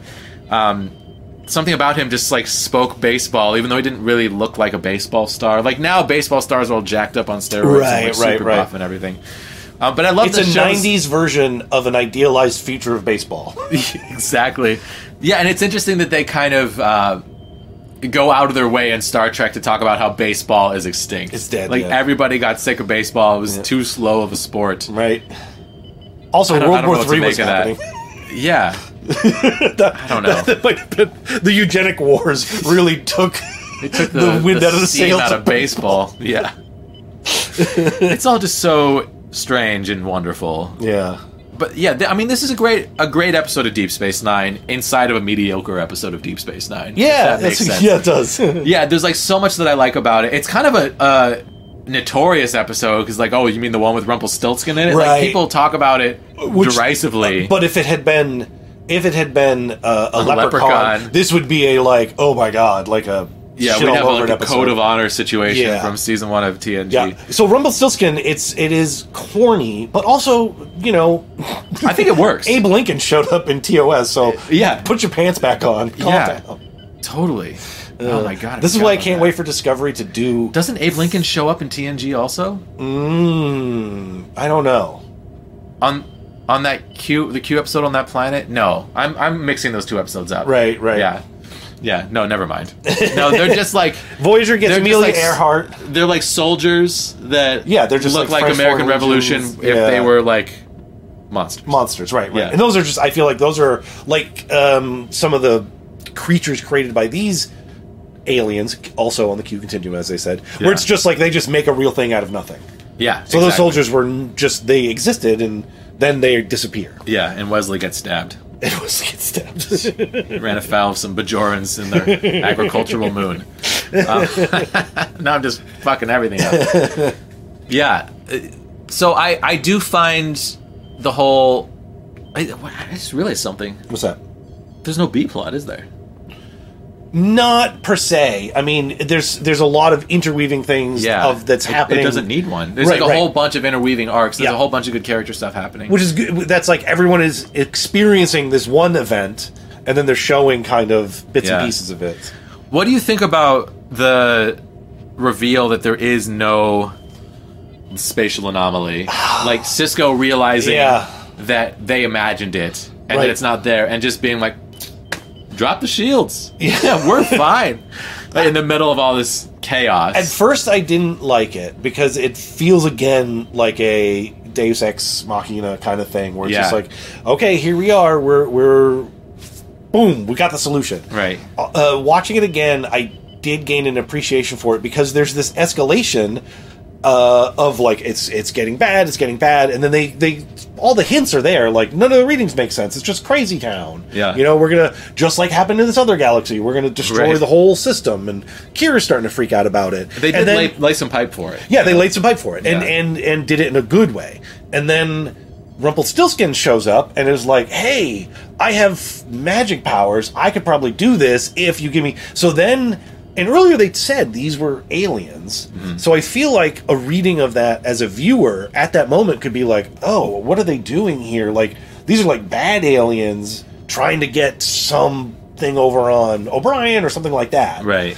uh, they can make you they can trick you into thinking or forgetting about the other aspect of the story of uh, of everything being fiction Yeah. you know um, it's unless you watch this episode first time through and as soon as the anomaly shows up you're like nope that's also an imagination thing i think the ending works Yeah. I think it works pretty well. I Hey, what's up, Brent? Welcome, dude. Good to see you. I think it I think it's always going to be frustrating when you find out that everything that happened was an illusion. But the whole episode is based Mm-hmm. It's off all of the that- premise that everything that's happening is an illusion. So it's, it's almost like you should realize yeah, that. it's like they should realize it sooner. Yeah. yeah, I think it works. Yeah. I like it. I, and it is i do like that's a good cisco commanding moment like It is a good no. Cisco moment. Right. It really is. because no one wants to lower the shields Yeah, like Cis- this is like the first time in a while that Cisco's figured out what's going on. Yeah, where yeah. he's just like, I I know what to do. Like he really captains captains for the once shit you out of know, that in the way that Picard we're used to Picard doing. Right. and it's it's really like gratifying to see him do that because Cisco's method of command is a lot of like, what do you guys think I should do? Do it right now. Right, right, And- right, and he right, does right, that in this episode. He's like, uh, oh, like this is the thing that destroyed this whole system last time. And then O'Brien says, "Well, that might be our best thing to do." And Cisco says, "Do it! you know, the thing that destroyed the entire system. do it." Uh, and obviously, it doesn't work. Yep. But they actually fired something out into a fake vortex. So what happened to that?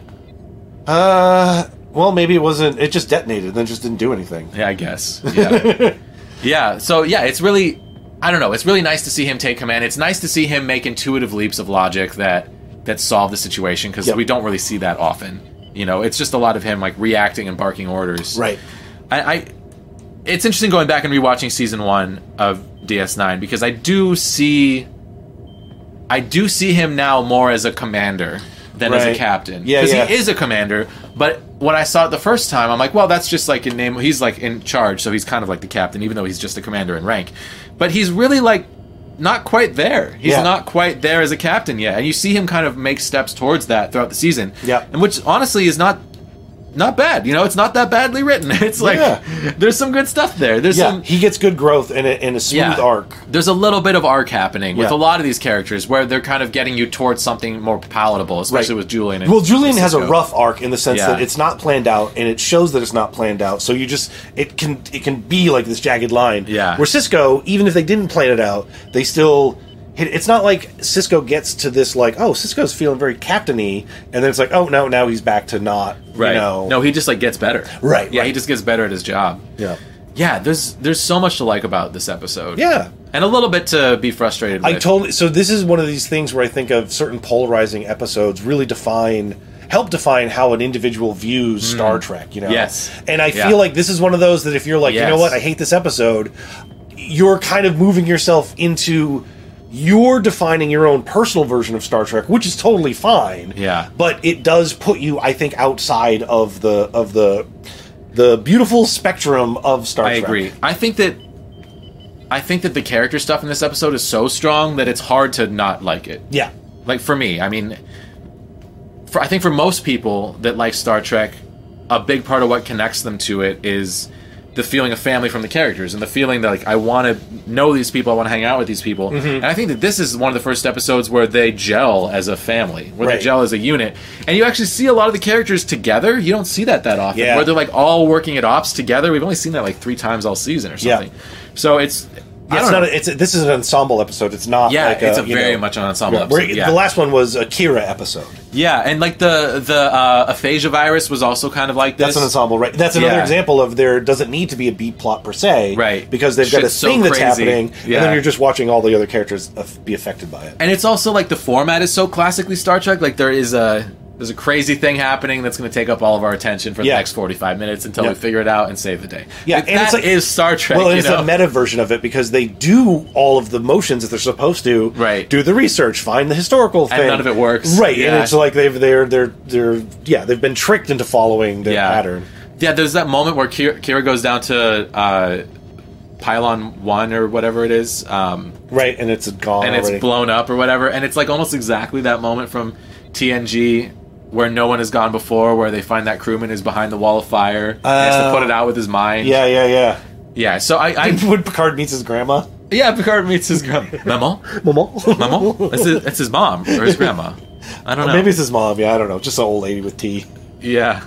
He becomes French for a second, like he's supposed to be. Uh. So yeah, I think this episode is weighed down a little bit by rehashing old plots. I Sure. think it's weighed down by being a little self-congratulatory on the part of the writers, being like, "Imagination is the greatest thing you could have," because like that's what they are displaying by writing this episode. The power was in you all along. Yeah, and it's so- the greatest power of humanity. yeah, I find that's a little frustrating. Yeah. uh, but I think narratively, structurally, character-wise, this episode's really strong. Yeah, yeah, I'm, I'm a big fan, and, Yeah. and the flaws that, that, that like you're mentioning are ones where are totally fine within the fault tolerance of what Yes. happens when Star Trek does this kind of thing. Yeah, totally. Yeah. As, as a viewer, it's like, well, I would have preferred maybe they did this or this, but if you look at it as in universe, in canon, this episode works. Yeah. Like, there's nothing in it that conflicts or breaks or doesn't make sense as far as like.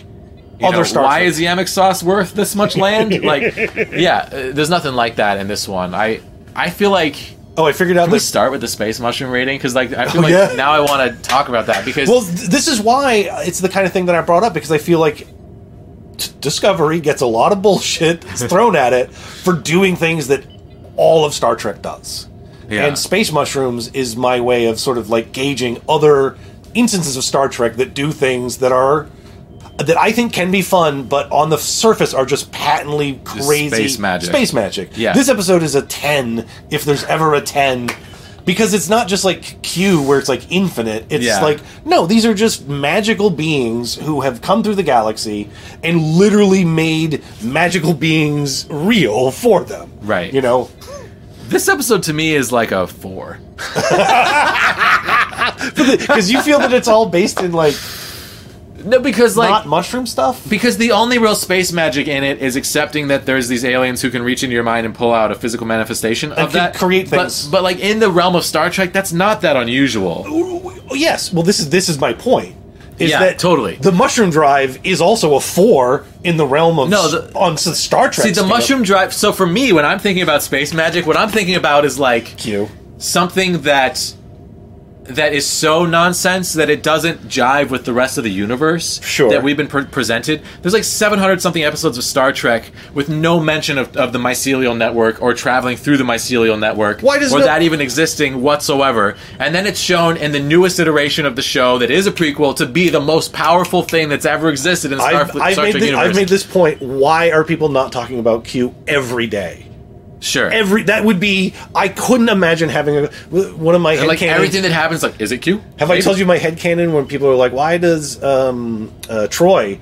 dress the way she does on tng my headcanon is that after encounter at Farpoint, she meets this like space wizard who can do anything. Uh-huh. There's no meaning to the universe if someone like this exists. And she's like, "Fuck it, I'm showing up to work in my pajamas now. Nothing Yeah. matters." I Q to me is like a tornado. Like he he strikes hard but rarely. You know what I mean? Yeah, but he but he exists. Sure, it's like yeah. a tornado. Yeah. Listen, if the tor- if tornadoes hit me as often as Q hits Star Trek, I would talk about tornadoes. I'll tell you what though, every if, day. if the mycelial network is the Q continuum, then the, Oh, I then, the, see. then the space mushroom rating of discovery drops significantly. to me, it's just like it's, The- the it's mycelial network- internal logic, internal consistency. Yeah. and nothing in this episode breaks internal logic or internal consistency. Sure, it's like out there and pretty crazy, Right, right. But like, it doesn't feel like a leap of logic to me. It doesn't feel like like you need to break your brain to understand it. It Well, just okay. it makes sense internally. because this one is just showing you like Q they show do a bunch of things so it's like oh he's infinite he can Right. literally do anything Right. this shows you beings who have to be on the broader continuum of space magic because they are doing things with zero explanation but we're only seeing a little sliver of it so it's like easier to digest Yes. but if you think about Yeah. like w- these people leave these beings leave to continue to go explore imagination Yeah. what is the rest of their afternoon? What's the rest of the their year like? All right. Well, it's maybe out there a doing six. like maybe crazy it's a six. space magic. Okay. Because when you say like these people who are out there exploring imagination,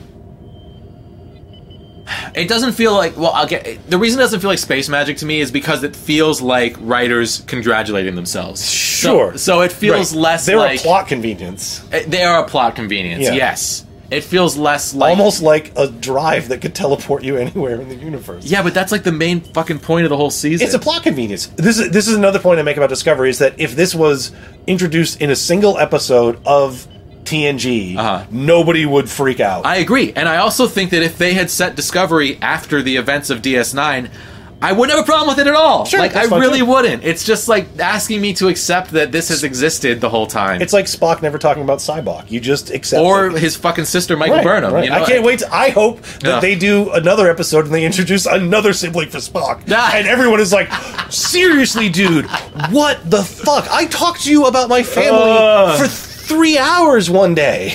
Yeah, I mean, I I don't like retconning, and Discovery just feels like a massive retcon to me. See, and I'm fine with it because it's it's already an established part of Star Trek retconning. I mean, they do it from time to time, for sure. so But like they've never based an entire show on it. Right, so they're basically like, you know what? Listen, we're already retconning. Like, even- how high does the retcon dial go? Even Enterprise, which is a prequel series, went pretty far out of its way not to conflict with Yeah. like the existing canon. Yeah, also, it only made it Discovery does not give two shits about existing canon. Uh, to I would agree with you to a degree. I think that they only care about broader aspects of canon. Hmm. Like eh, they're not going to murder Kirk. you know, they're not. They're, I mean, they might, and then bring him back as a fucking clone or something. Oh, that would be great. I would love that. Uh, I mean, he did die in Into Darkness, and then Triple Blood brought him back. so I would. I would be happy if Q showed up in Discovery. we're done.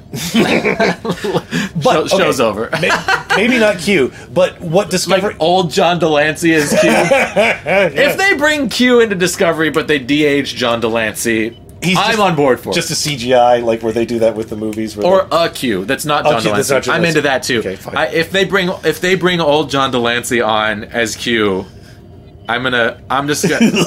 I, I don't think I can take it. Uh, I don't think I can take it. I mean, all bringing on Brent Spiner as like a, uh, uh, uh, what's the word? Like a Android. distant Oh, uh, ancestor oh. of Noonie and Soon Right, right, on right. Enterprise. That was cool. It like stretched my credulity. Oh no, I love that. I, I- thought that was perfect. I thought that it was. I thought they did a decent job, but it was a little bit too forced. It's like we got Brent Spiner. Let's Mm. Right. write something for Brent. Spiner. See, because my headcanon there is that the uh, Noonien Sung is like the, one of the most egotistical, or like that. Yeah. You know, so that what I'm picturing is like that one dude we see in Enterprise, his descendants are just clones of him. Uh, You know what I mean? So, Ah. and then those clones go on to make androids that also look just like him. Yeah, that- He's I buy that. Yeah. I buy that 100. percent Yeah, I'd have to rewatch it, but I also was weird about the whole like the augment storyline in that one, Yeah. the well, augment virus, and the, it's, It's- just a lot. They're asking Yeah. you to swallow a lot absolutely. in that episode. That's what, that's or in that like four parter. Star Trek is a giant pill out of the gate. You know? Yeah, totally. Um, but this one I feel like goes down relatively easy. Like if wishes were horses for me personally. Oh, Yeah, see, I feel like we are in agreement, but that you're denying an aspect of reality. I'm okay with that because I feel like you're denying how bad Discovery is. Hey, Dark Litton, what's up? Good to see you. yeah, I, I, I feel like I'm being a little hypocritical on my mushroom rating on this one, but That's fair. But You're allowed to. That's- yeah, it, it's- that's it- just what it feels. That number feels Listen, right. I came into this knowing that it was going to be a slow worm into your mind to get you to be like, you know what, I'm on board with Discovery now in I- this limited capacity. I s- maintain and I feel like the I've fact I already that made more progress than I expected sooner than I expected. I maintain the fact that uh, I still dislike Discovery just as much as I ever did, if not more. No, but wait till we finish all of Deep Space Nine, and then we go. At some point, we go Discovery Run. Okay. I, I do want to do that. I'm actually so we're almost at the end of season one of Deep Space Nine. There's a part of me that wants to do season one of Discovery Mm. after this. Sure. I don't know. Maybe we'll talk to people about that. No, I'd be- hashtag Discovery is a trash fire. Totally. what do you guys think in chat? Would you rather see season two of Deep Space Nine right away, or would you rather see us do some Discovery? Because like we could get through Discovery in a few weeks. Yeah. it's only 13 episodes, and season two is about to premiere, so we could also like do that. I mean, I'm going to watch it either way. So. Go Girl, Discovery's hot garbage. I know it. It really is. it's terrible. Okay, Man voted DS9. Men about It's DS9. or maybe we'll do like uh, like a special bonus. maybe we'll try out Twitch or something for some Star Trek chat because YouTube's not sending out my notifications and it makes me sad. Oh yeah, I- It'd be I like- actually- it's the mirror universe version of the show on Twitch where we talk about Discovery. Yes, I love that. I actually did not get a note. I I didn't get a notification that I went live, and I usually do on my Right. phone. So, yeah, YouTube is mad at me. I think you got yours. Okay, Amanda, that's actually you're the first person to say you got a notification. It's been all day. um, yeah. Anyway, should we get into the rating? Yeah, yeah. Let's do So it. you're giving it a. s- You, I talked you up to a six mushroom rating. Mushroom rating. I'm I'm, giving it an eight. because going it's- back down to.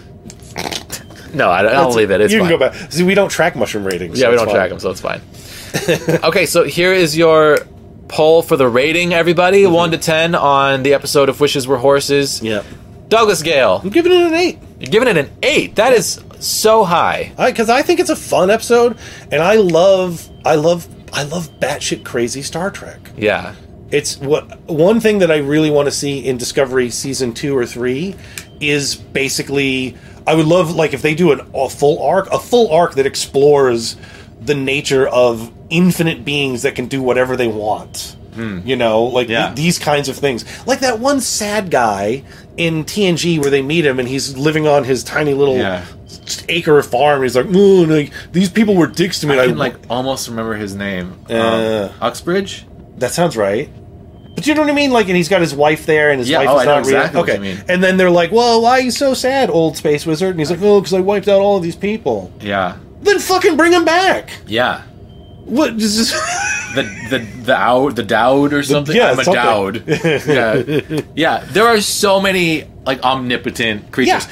but in this episode, like we don't know enough about them. Like, and any significantly advanced technology is indistinguishable from magic. Space right? magic, yeah. So That's for what I mean them when I to say be able space to like scan our thoughts and like uh, put themselves into projections that can instantly transport all over the place. That's not too far away from what we've readily accepted as normal in Star Trek. Oh, here's the thing. The- uh, do you think that they are creating manifestations?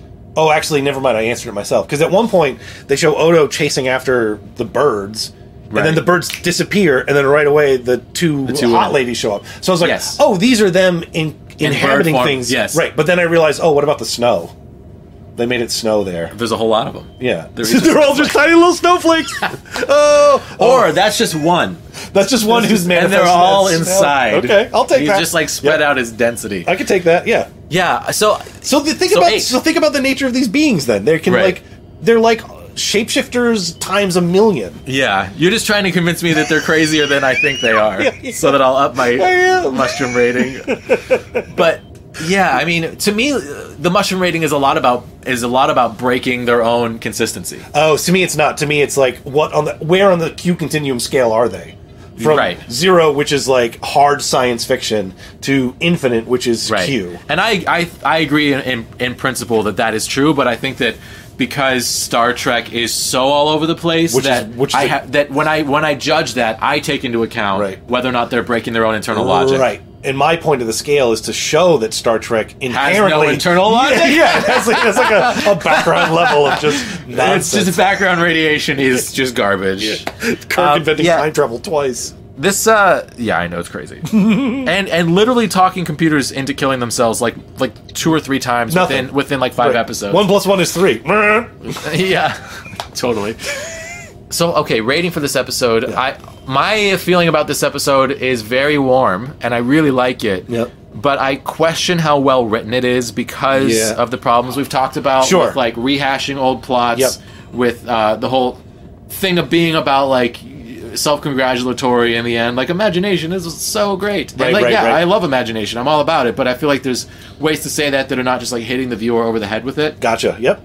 See Um, that. There's like structural flaws with it in that sense for you. Yeah. And contextual flaws of it. Yeah, but it's so much fun, and I really like it. So I'm gonna give it like the same rating I gave the storyteller, Okay. which is a six and a half. Six and a half. Wow. um, just because like because I because I judge this show on whether or not it stands on its own two feet Right, as a right. Star Trek show, and I feel like this episode, Because you still have like your personal definition of Star Trek that Right. you're putting things through that filter. and and having seen all Star Trek and Yeah. know, known what they've done over and over, I expect them to come up with something new. Yeah. and when they don't, I I, I have to knock them a little bit for that. Yeah, sure, And sure. also like just knowing when they made TNG how important it was to them to not stand on the shoulders of the original series. But Right. like that's Deep Space Nine has spent at least half of its first season standing on the shoulders of other Star Trek. And we're Yeah. about to get a Loxana Troy episode. We've already Right. seen Vash for God's Right. sake, you know? Like they we've seen Picard, we've we've seen Q. Right. Uh, we've seen several plots that are just rehashes of things we've already seen. Right. So, And then eventually they bring in Worf. right, totally. You know? Yeah, and like when this show is great, it's when it focuses on like the wormhole and spirituality and the emissary of the prophets and like what it's stuff that's so unique and wonderful and stuff that like I get so excited about. And we haven't seen any of that. It's for why a I while. think Discovery gets an unfair rap. I mean, uh, Voyager. Sorry, I know Okay. Discovery is. It's why I think Voyager gets an unfair bad rap from some fans because Voyager really does like, oh, okay, we're gonna break free, w- and we are more l- like TOS in its kind of weirdness. Yeah. and Discover- people are just like, people Voy- hate it. Voyager says it's going to break free and then doesn't. That's why Uh, people hate it. okay. Because it keeps saying we're so different, and then the episodes like could have been Next Generation episodes. It, it, that that's what frustrates me about that. Mm. hey, what's up, Dark? Uh, Dark Linton says I was never into Star Trek, but I was a bit into Star Wars. I love them both. I'm super into both. Yeah. Sluzinski, good to see you. Sometimes I wear Star Wars shirts on the podcast. I mean, Finally, didn't miss it because of the notifications not sending. So, did you get a notification or not? Uh, we've been trying to figure this out all stream. I my notifications did not work, and I, you know, no, you did not get one. Okay, so we've only heard from one person that got notified, which really sucks on YouTube's part. And yeah, we talked about this a bit earlier, but I've been really my my schedule's been totally fucked because of my health recently, and YouTube is like not sending notifications to people anymore unless you've like clicked the bell and like turned on all notifications. It says like people aren't showing notifications at all, which is really frustrating. Right. Um, so make sure you've clicked that bell, and then I uh, YouTube. I feel like YouTube is trying to make me stream on Twitch, so I might be streaming on Twitch sometime this week. I the don't mirrored know. universe is the show. Yeah, I don't know. Maybe we should. Maybe we should do that because I think Discovery premieres this week.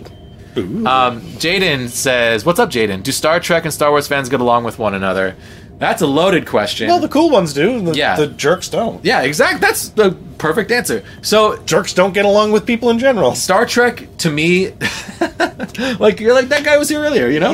um, Star Trek to me appeals to my intellectual side. Go Girl's a Twitch streamer. She says Twitch is better. Ah, okay. And Star Wars Go Girl. Mm. appeals to my spiritual side. So I really love them both, and I love them both almost as deeply and passionately as I love each of them. Which is funny. We're watching the most spiritual Star Trek now. Absolutely. And I love that about Deep Space Nine. That's a big part of what appeals to me about it. I do I do think that I'm a bigger Star Trek fan than Star Wars, in part because um, Star Trek has more good Star Trek than there is good Star Wars. Well, because Star Wars is primarily a movie franchise, right. And you know. there's nine movies now, right? And three of them are, are terrible. So that's I mean, two thirds of them are good. right. But you know what? I take that back because I think about two thirds of Star Trek is good. Maybe maybe less. Maybe less, So no, yeah. I take that back. And Uh, Star I- Trek is it's there's so much of the of TV to watch. I think that is easy to Right. infuse. Right. That's what I like about it, is the I'm pretty accessibility sure of that. before Discovery there were 726 episodes of all Star Trek. Mm. I don't think that counts the orig- the animated series, which I've also watched. Mm. So I've put, you know, uh, let's just say 700 hours into Star Trek. Right, right, right, right. But I've watched a lot of I've watched TNG two or three times all the way through. So then we're like I've put in thousands of hours Yeah, into yeah, Star yeah, Trek. yeah. Let's be real. It's, it's thousands of hours that Yeah. I've put into this franchise. And I've put in, you know, a whole hell of a lot of time into Star Wars. I've read a lot of the expanded universe stuff. I've played a lot of games. I've there's a lo- there's a lot more peripheral peripheral materials in Star Right. Wars that are worth consuming, Whereas in Star Trek, for me, it's really just the main canon that's worth consuming. I, I mean, I know people that really love the the, the beta canon of Star Trek, and Right, I, like the I- books and stuff. Yeah, and I believe there is a lot of good stuff out there, but I'm Sure. with you where I just haven't. You know, I've tried to dive into it, and I've been like so turned off by the poor quality of what I've read. right. Um, I've like read a handful of books, and I only liked one of them, Mm. and the rest were just either so boring or like super garbage or like portrayed characters in ways that were so unlike the character on the show that I just couldn't handle it. Ah, yeah, and yeah. that's something that Star Wars has done a relatively good job of is that the characters are pretty consistent across all of the media, Right. so it's a lot more fun to dive into the expanded universe stuff. Yeah. But yeah, so anyway, long story short, I love them both. Yeah. But when I was growing up, I was made fun of for liking Star Trek by the Star Wars kids. So that's very real. Like that's a thing that really happens. Yeah, and I've been I'm in some Star Trek groups where they shit all over people that like Star Wars. Sure. I'm in some Star Trek groups where they shit all over other people in Star Trek groups. It's just like Yeah, we've been shitting on Deep Space Nine for the last two hours, we're- but well, we love it. That But one we- episode. Yeah. Uh, what it, what what I'm coming to realize is that fandom it, are like the Bajorans, where they're just prone to infighting. Do you watch Survivor?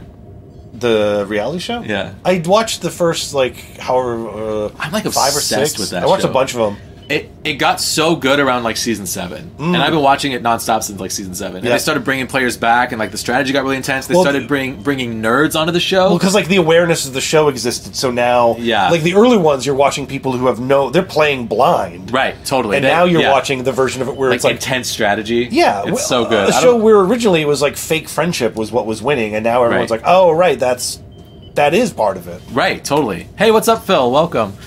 Yeah, I, I've realized recently that like Survivor is one of my main fandoms. Oh, like, interesting. I, I'm now going back and rewatching Survivor with Andy, and I'm like, why? I'm loving it. You know, season Yeah. two, the Australian Outback, back when the show was kind of shitty, and I'm still just like so into it because I can see how the show's going to get better, and I, Right. I, it's become so good. Actually, going on Survivor is something that I've always wanted to do. Eh. Um, espe- like my one of my goals is like to get my health to a place where I could Right. audition for Survivor. Nice. Before I before my health flare up started like years ago, I actually went to an audition for Survivor, and it was at a casino nearby, and I waited for hours Oh. and didn't get in to be seen, and lost fifty dollars on a Star Wars slot machine because peripheral materials for Star Wars are fun. And that's why you like Star Trek more. And that's why I like Star Trek. more. Yeah, bringing it back. Okay, rating for uh, this episode from Oh, the yeah. chat We get a is a, is hundred percent on seven. Wow, Both people who voted say seven, and that's right in between Doug and I. So that makes sense. that's to me. decent. Yeah, Okay, now we need to vote on favorite character in this episode, and this is actually a really tough one because it's, there's- really good character Everybody is in here. stuff. So we got to go Bashir, Dax, real real Dax, Yeah, uh, Cisco, Sisko. Kira, Odo, Quark. I feel like Jake was barely in this. We can maybe leave him off. Mm-hmm. Do we want to include for favorite character any of the aliens like Buck Buckeye, sure. Buck Bukai, Uh, Rumpelstiltskin, Rumpelstiltskin, and then uh, Fake Ju- Jadzia? Julian's Jedzia. yeah. Uh, is that a good list? Anyone you guys want to nominate for favorite character? That's a comprehensive list. Yeah, Let's just post it, and then if they nominate one, we'll I'll, Great. I'll math it up. great. We'll math it up. Yeah, because then that's someone Math who's it up, like math it up, They math look it at up, the- math it up. they look at the list and then they'll offer their voice vote. Okay, there is your poll, my friends, for favorite character in this episode. Yeah. This is a tough one. I've actually haven't come to a conclusion on this yet. I have Hit me. because I had thought about it, and he, uh, at first I was going to vote Buck Bukai oh, because Buck Bukai is an interesting character. A lot of times in Star Trek, when they do have uh, these kind of fictional things, they'll suddenly reach to the past. It's Leonardo da Vinci, you know. It's Amelia Earhart. It's Right. like histor. It's Lincoln. It's Right. Kalis. that's such a You good know what I point. mean? Like, well, Kalis, but I mean, Kalis, like, right, they, but they you went know- back to something that, that is in our future, but still passed to them. that doesn't exist for us. that right. doesn't exist for us, so they Right. could create something new, and I loved that. I- they don't do normally- that enough. And normally in Star Trek, when they do that, it's as the third thing in a list of three. They're like, this is Right. the worst thing since That's a real thing, so true. another real thing, and then And a the bleep fake blorp thing. from third bloop bloom. That's so true. So I, that's that is what that was my first thought is like oh and they make it he's an Asian American like there's Yeah. another layer on there where it's an intentional and like he's from London. well, he plays for the London Kings He Sure. may be from London. Let's not Yeah. speculate about the. Sure, it doesn't sound like it's. I'm just being Yeah. a jerk.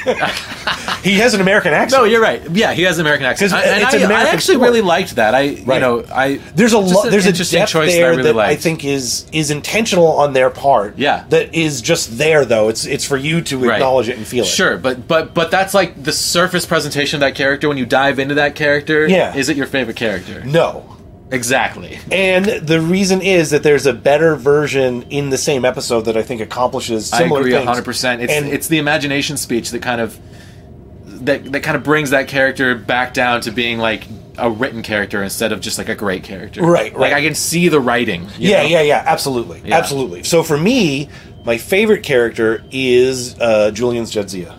Julian's Jadzia. Yeah. that's my Okay. favorite character. Because that character does so much to illustrate and highlight an existing character in the show.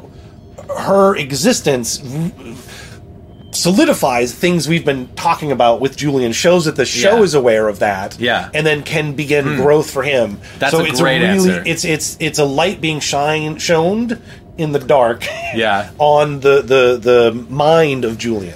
I love that answer. Hey, what's up, Atalki? Good to see you, dude.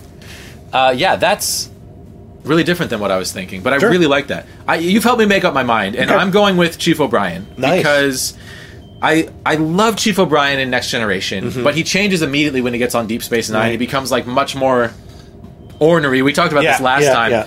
but He really leans into every man, which Yeah. includes being an ornery blue collar worker. Exactly. So something about him reading to his daughter so sweetly is wonderful. Something about him showing such affection for his wife when he's normally just like complaining about her Right, was right, wonderful. Um, and then the fact that like his great fear is losing his daughter, as manifested through Rumpelstiltskin being able to feel his fear. Mm-hmm. Yeah, that's true. Is really is really powerful. Oh, but shit! There's a moment that kind of ruins this. When Rumpelstiltskin says, "Will you make the deal? Right. Give me your daughter, and I'll save you all." He thinks about it. he thinks about it. He like can't answer, and then Cisco's the one who tells him that No. you don't have to do that because none of this is real. Well, okay. Shit. Well, no, because that's like he's a Starfleet officer, and it's it is like And he's weighing the life of his child against like The entire planet system. of Bajor. no, not just Bejor, the Right, the system, whole system. all fourteen planets. so I five guess I moons. can't fault him for That poor old farmer who just he's like, I'm, Moloch. I'm staying, and they're like, okay, fine, stay. Next, the very next day, a tear in space time kills the entire system. Yeah, This is this is why I think yeah, you're right. I can. I'm I'm sticking with O'Brien.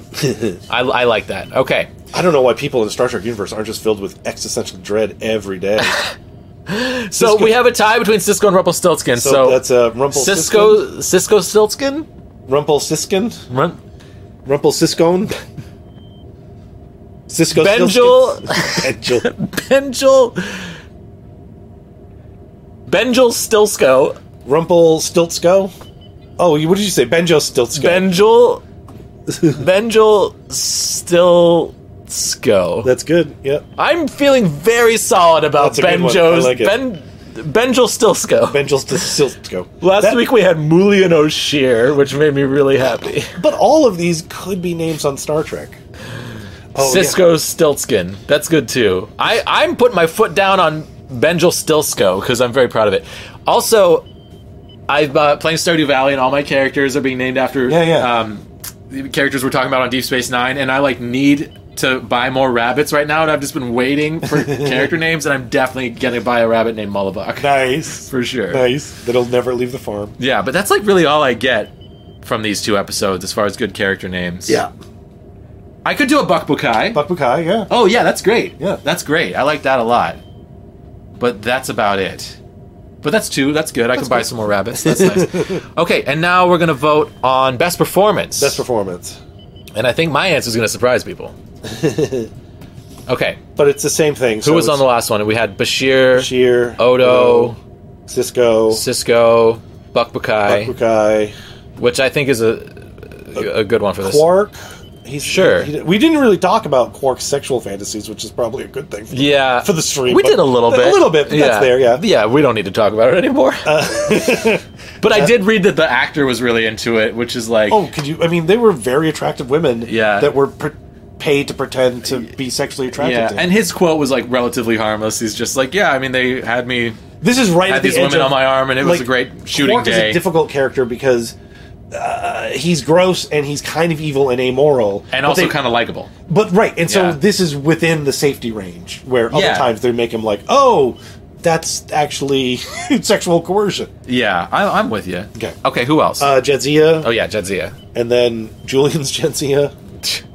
Well, same actress. So Oh, so if you like one, you could like both. yes, kind of thing. Yeah, Best that's fair. performance is just for the actress. Yeah, so yeah, Jadzia, yeah, I'm just that's gonna put in there. Um, who else? I feel like Jake is barely in this. Yeah, Kira's not really. she Kira doesn't get have rid much to do. Oh, I didn't put O'Brien. of- Oh yeah, O'Brien. Uh, Rumpelstiltskin. Yes, Rumpelstiltskin. That's a good one. I Yeah. think that's good. And then Okay. we can do voice vote. Anybody else? No. Okay. I uh, big question though. Who played Rumpelstiltskin better, this guy or the guy from uh, Once Upon a Time? Oh, I didn't see Once Upon a Time. Okay, never mind. Is that a TV show? That's the yeah. I haven't watched it. It's a ridiculous show okay. Oh, that I well, watched a now I'm lot. interested. I watched a lot of it. It was really really fun for a long time, Yeah. and it just got terrible. I just had to bail.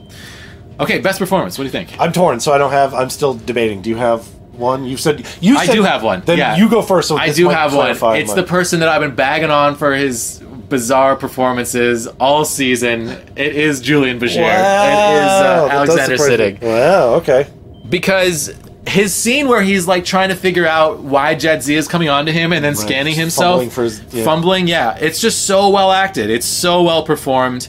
His discomfort, like his character's self realization that maybe he's being a bit of a s- of a like sexist pig Right. Yeah. you can see it on the actor's face. Yep. And it's just such a breath of fresh air because I'm just so sick of this character being so horrible. So finally having something that's like a reasonable development for the character feels really good. And it was just performed so well. Yeah. I really, really like it. So he gets my vote for best performance in this episode. All right. That's a good one. I like it. Thank you. I like it. My first thought was uh, Jadzia.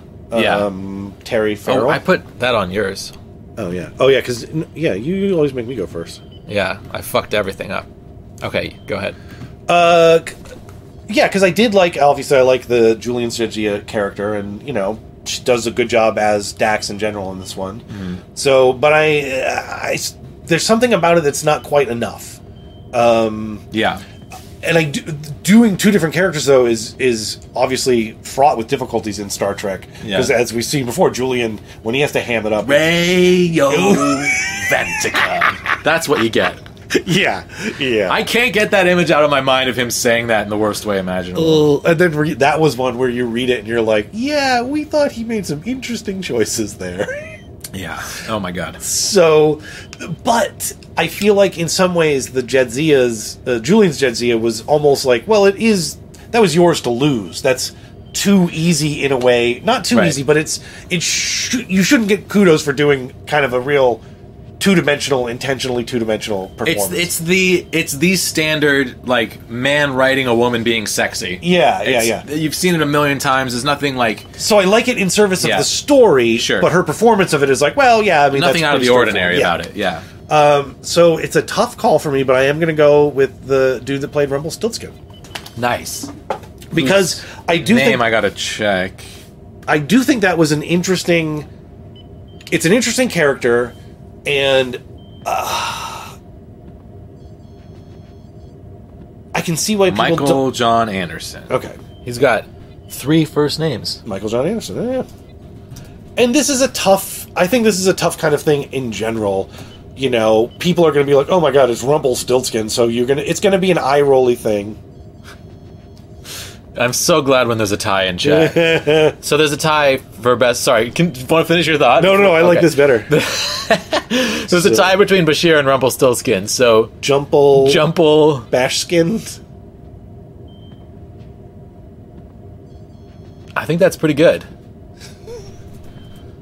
Jumple Bash Skin. Bash Skin is horrible.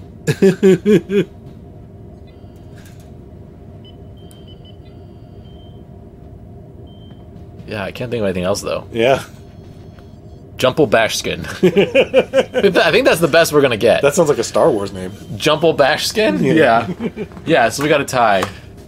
Yeah, so it's, chat. it's it's kind of like I often will give credit to Star Trek actors that have to sort of uh, transcend kind of hokey material. Yeah. and Rumpelstiltskin in Space Magic is kind of hokey material. So Yes, that's so true. And And, I- he did a I- he did I think he did as good of a job as anyone could have done. Yeah, yeah. You know, with making something like kind of stupid. kind of stupid and kind of hacky. And that's the other thing is that you know Yeah. uh, uh, little people aren't given a wide range of roles, in especially in genre fiction. And he's So like, this- "Oh God, I'm playing Rumpelstiltskin." right. So this, yeah, boy, you could At least I'm not playing a goddamn leprechaun, right? right, right. It's like, like he's one notch above it being just of you know a racially offensive Right. thing. So to take that kind of material and still, I think, do a very good job with it. Although Rumpelstiltskin, I don't think is always portrayed as a little person. Uh, yeah, I think you can make a choice. I think to that do that was a yeah. choice on the part of the producers, and I wonder if maybe just because they knew and liked this actor. Right, they already had him in his mind in their mind for. And you know, he's he's great. He's like a pretty well known actor. He's done Yeah. a lot of really high profile stuff. Yeah. For me, it's always Carnival when I think of him Yeah, because that oh that show was so, good. yeah. so good, So good. Mm-hmm. That's one I'd love to rewatch. Um, yeah, I think he's very deserving of a best performance medallion. Yeah. For this episode. Um. Yeah, man, we did it. We did it. We did it again. yeah. We did it. We got through two more. Deep Space Nine, dude. So next week we've got uh, let's see, the Forsaken and Dramatis Personae. right. We're gonna get some Loxana Troy, which Oh, second meme. oh yes, thank you. I keep forgetting those. It reminded me because Luoxana, I referenced her in this. Oh, oh, not that one. That one. yeah. Loxana Troy, daughter of the fifth house, holder of the sacred chalice of reeks, heir to the holy rings of Beta Zed. As a shapeshifter, you can give yourself as much space dong as you want, right? Oh wait, so that's her talking. That's her Okay. talking, right? It's a thing. Oh, wait, I'm gonna do my Loxana impression. That's a shapeshift. I can't do it at all. that's a shapeshifter. No, that's just a news reporter. Uh, That's a shapeshift, huh? that's just, that's just a, a gangster from the 1920s. That's a shapeshifter. You can give yourself as much space dong as you want, right? Because we haven't watched the. I know we haven't watched it. I, so what did? We're looking at we're looking at five or six centimeters down here. Which was the amount of snow? Yeah. Yeah, and there's that one person who spread themselves out into a lot of snow. yes. Uh, and then there was a link in the description for our Instagram with all of Doug's memes. Mm, tasty, tasty Star Trek. Good meme. shit. All right, you guys, thank you so much for joining us. We've done it. That's another episode. Yeah. Uh, we'll be back in two weeks, right? Yeah, we'll have to talk. I might have a scheduling issue Okay. with work. so Great. we'll I figure it will. out. I will announce in the Discord. We. uh, Who knows? Maybe we'll try Twitch. I don't know. I keep Mm. threatening to do that. I might be. Uh, I don't know. If I can get my momentum back with YouTube, maybe we'll be here. Right. I'm, I'm hoping to s- stream a bunch more between now and then. But like, part of me feels like if YouTube's gonna not show my notifications if I lose my Right. consistency, then maybe I should just be on Twitch. You Yeah. know? I don't know. Yeah. I don't know. I keep threatening that, but I love it here. I don't want to move. But I Make- might anyway. Have a Discord vote. No. No. I Jesse apparently doesn't believe in democracy. I've realized that like for big important decisions, you have to choose. I have to choose because oftentimes the only people who vote are the, the really engaged people who will be there either way. Oh, I it's see. like the audience at large or like the lurkers who aren't going to vote, who are the people that I need to really, you know. Bye, take into Amanda. account. Bye, Amanda. So good to see you guys. Thank you all so much for being here. Phil, Amanda, Go Girl, Atalki, Jaden, Slazinski. You guys rock. Uh, we will see you next time. Ba ba ba ba. Bum bum bum bum. Ba ba ba Bum ba bum bum bum. Bum bum bum bum bum bum. Bye Matt. Bum bum bum bum. Bye Talkie. Bum bum bum bum. Bye. Bye. That is the end of the stream. Those lyrics did not fit. Yamuk! Yamuk sauce! Space Nerds is listener funded through Patreon. To support the show and gain access to bonus content, sign up at patreon.com slash space nerds podcast. If you love this show, help us spread the word by sharing it on your favorite social media platform or leaving us a positive rating and review on Apple Podcasts or wherever else you can find our show. If you have a question or comment you'd like the Space Nerds to discuss in the next episode, email us at spacenerdspodcast at gmail.com. To browse our complete library of episodes or check out my sci fi synth pop music and music videos, visit my website at jessemercury.com. Keep it spacey, baby!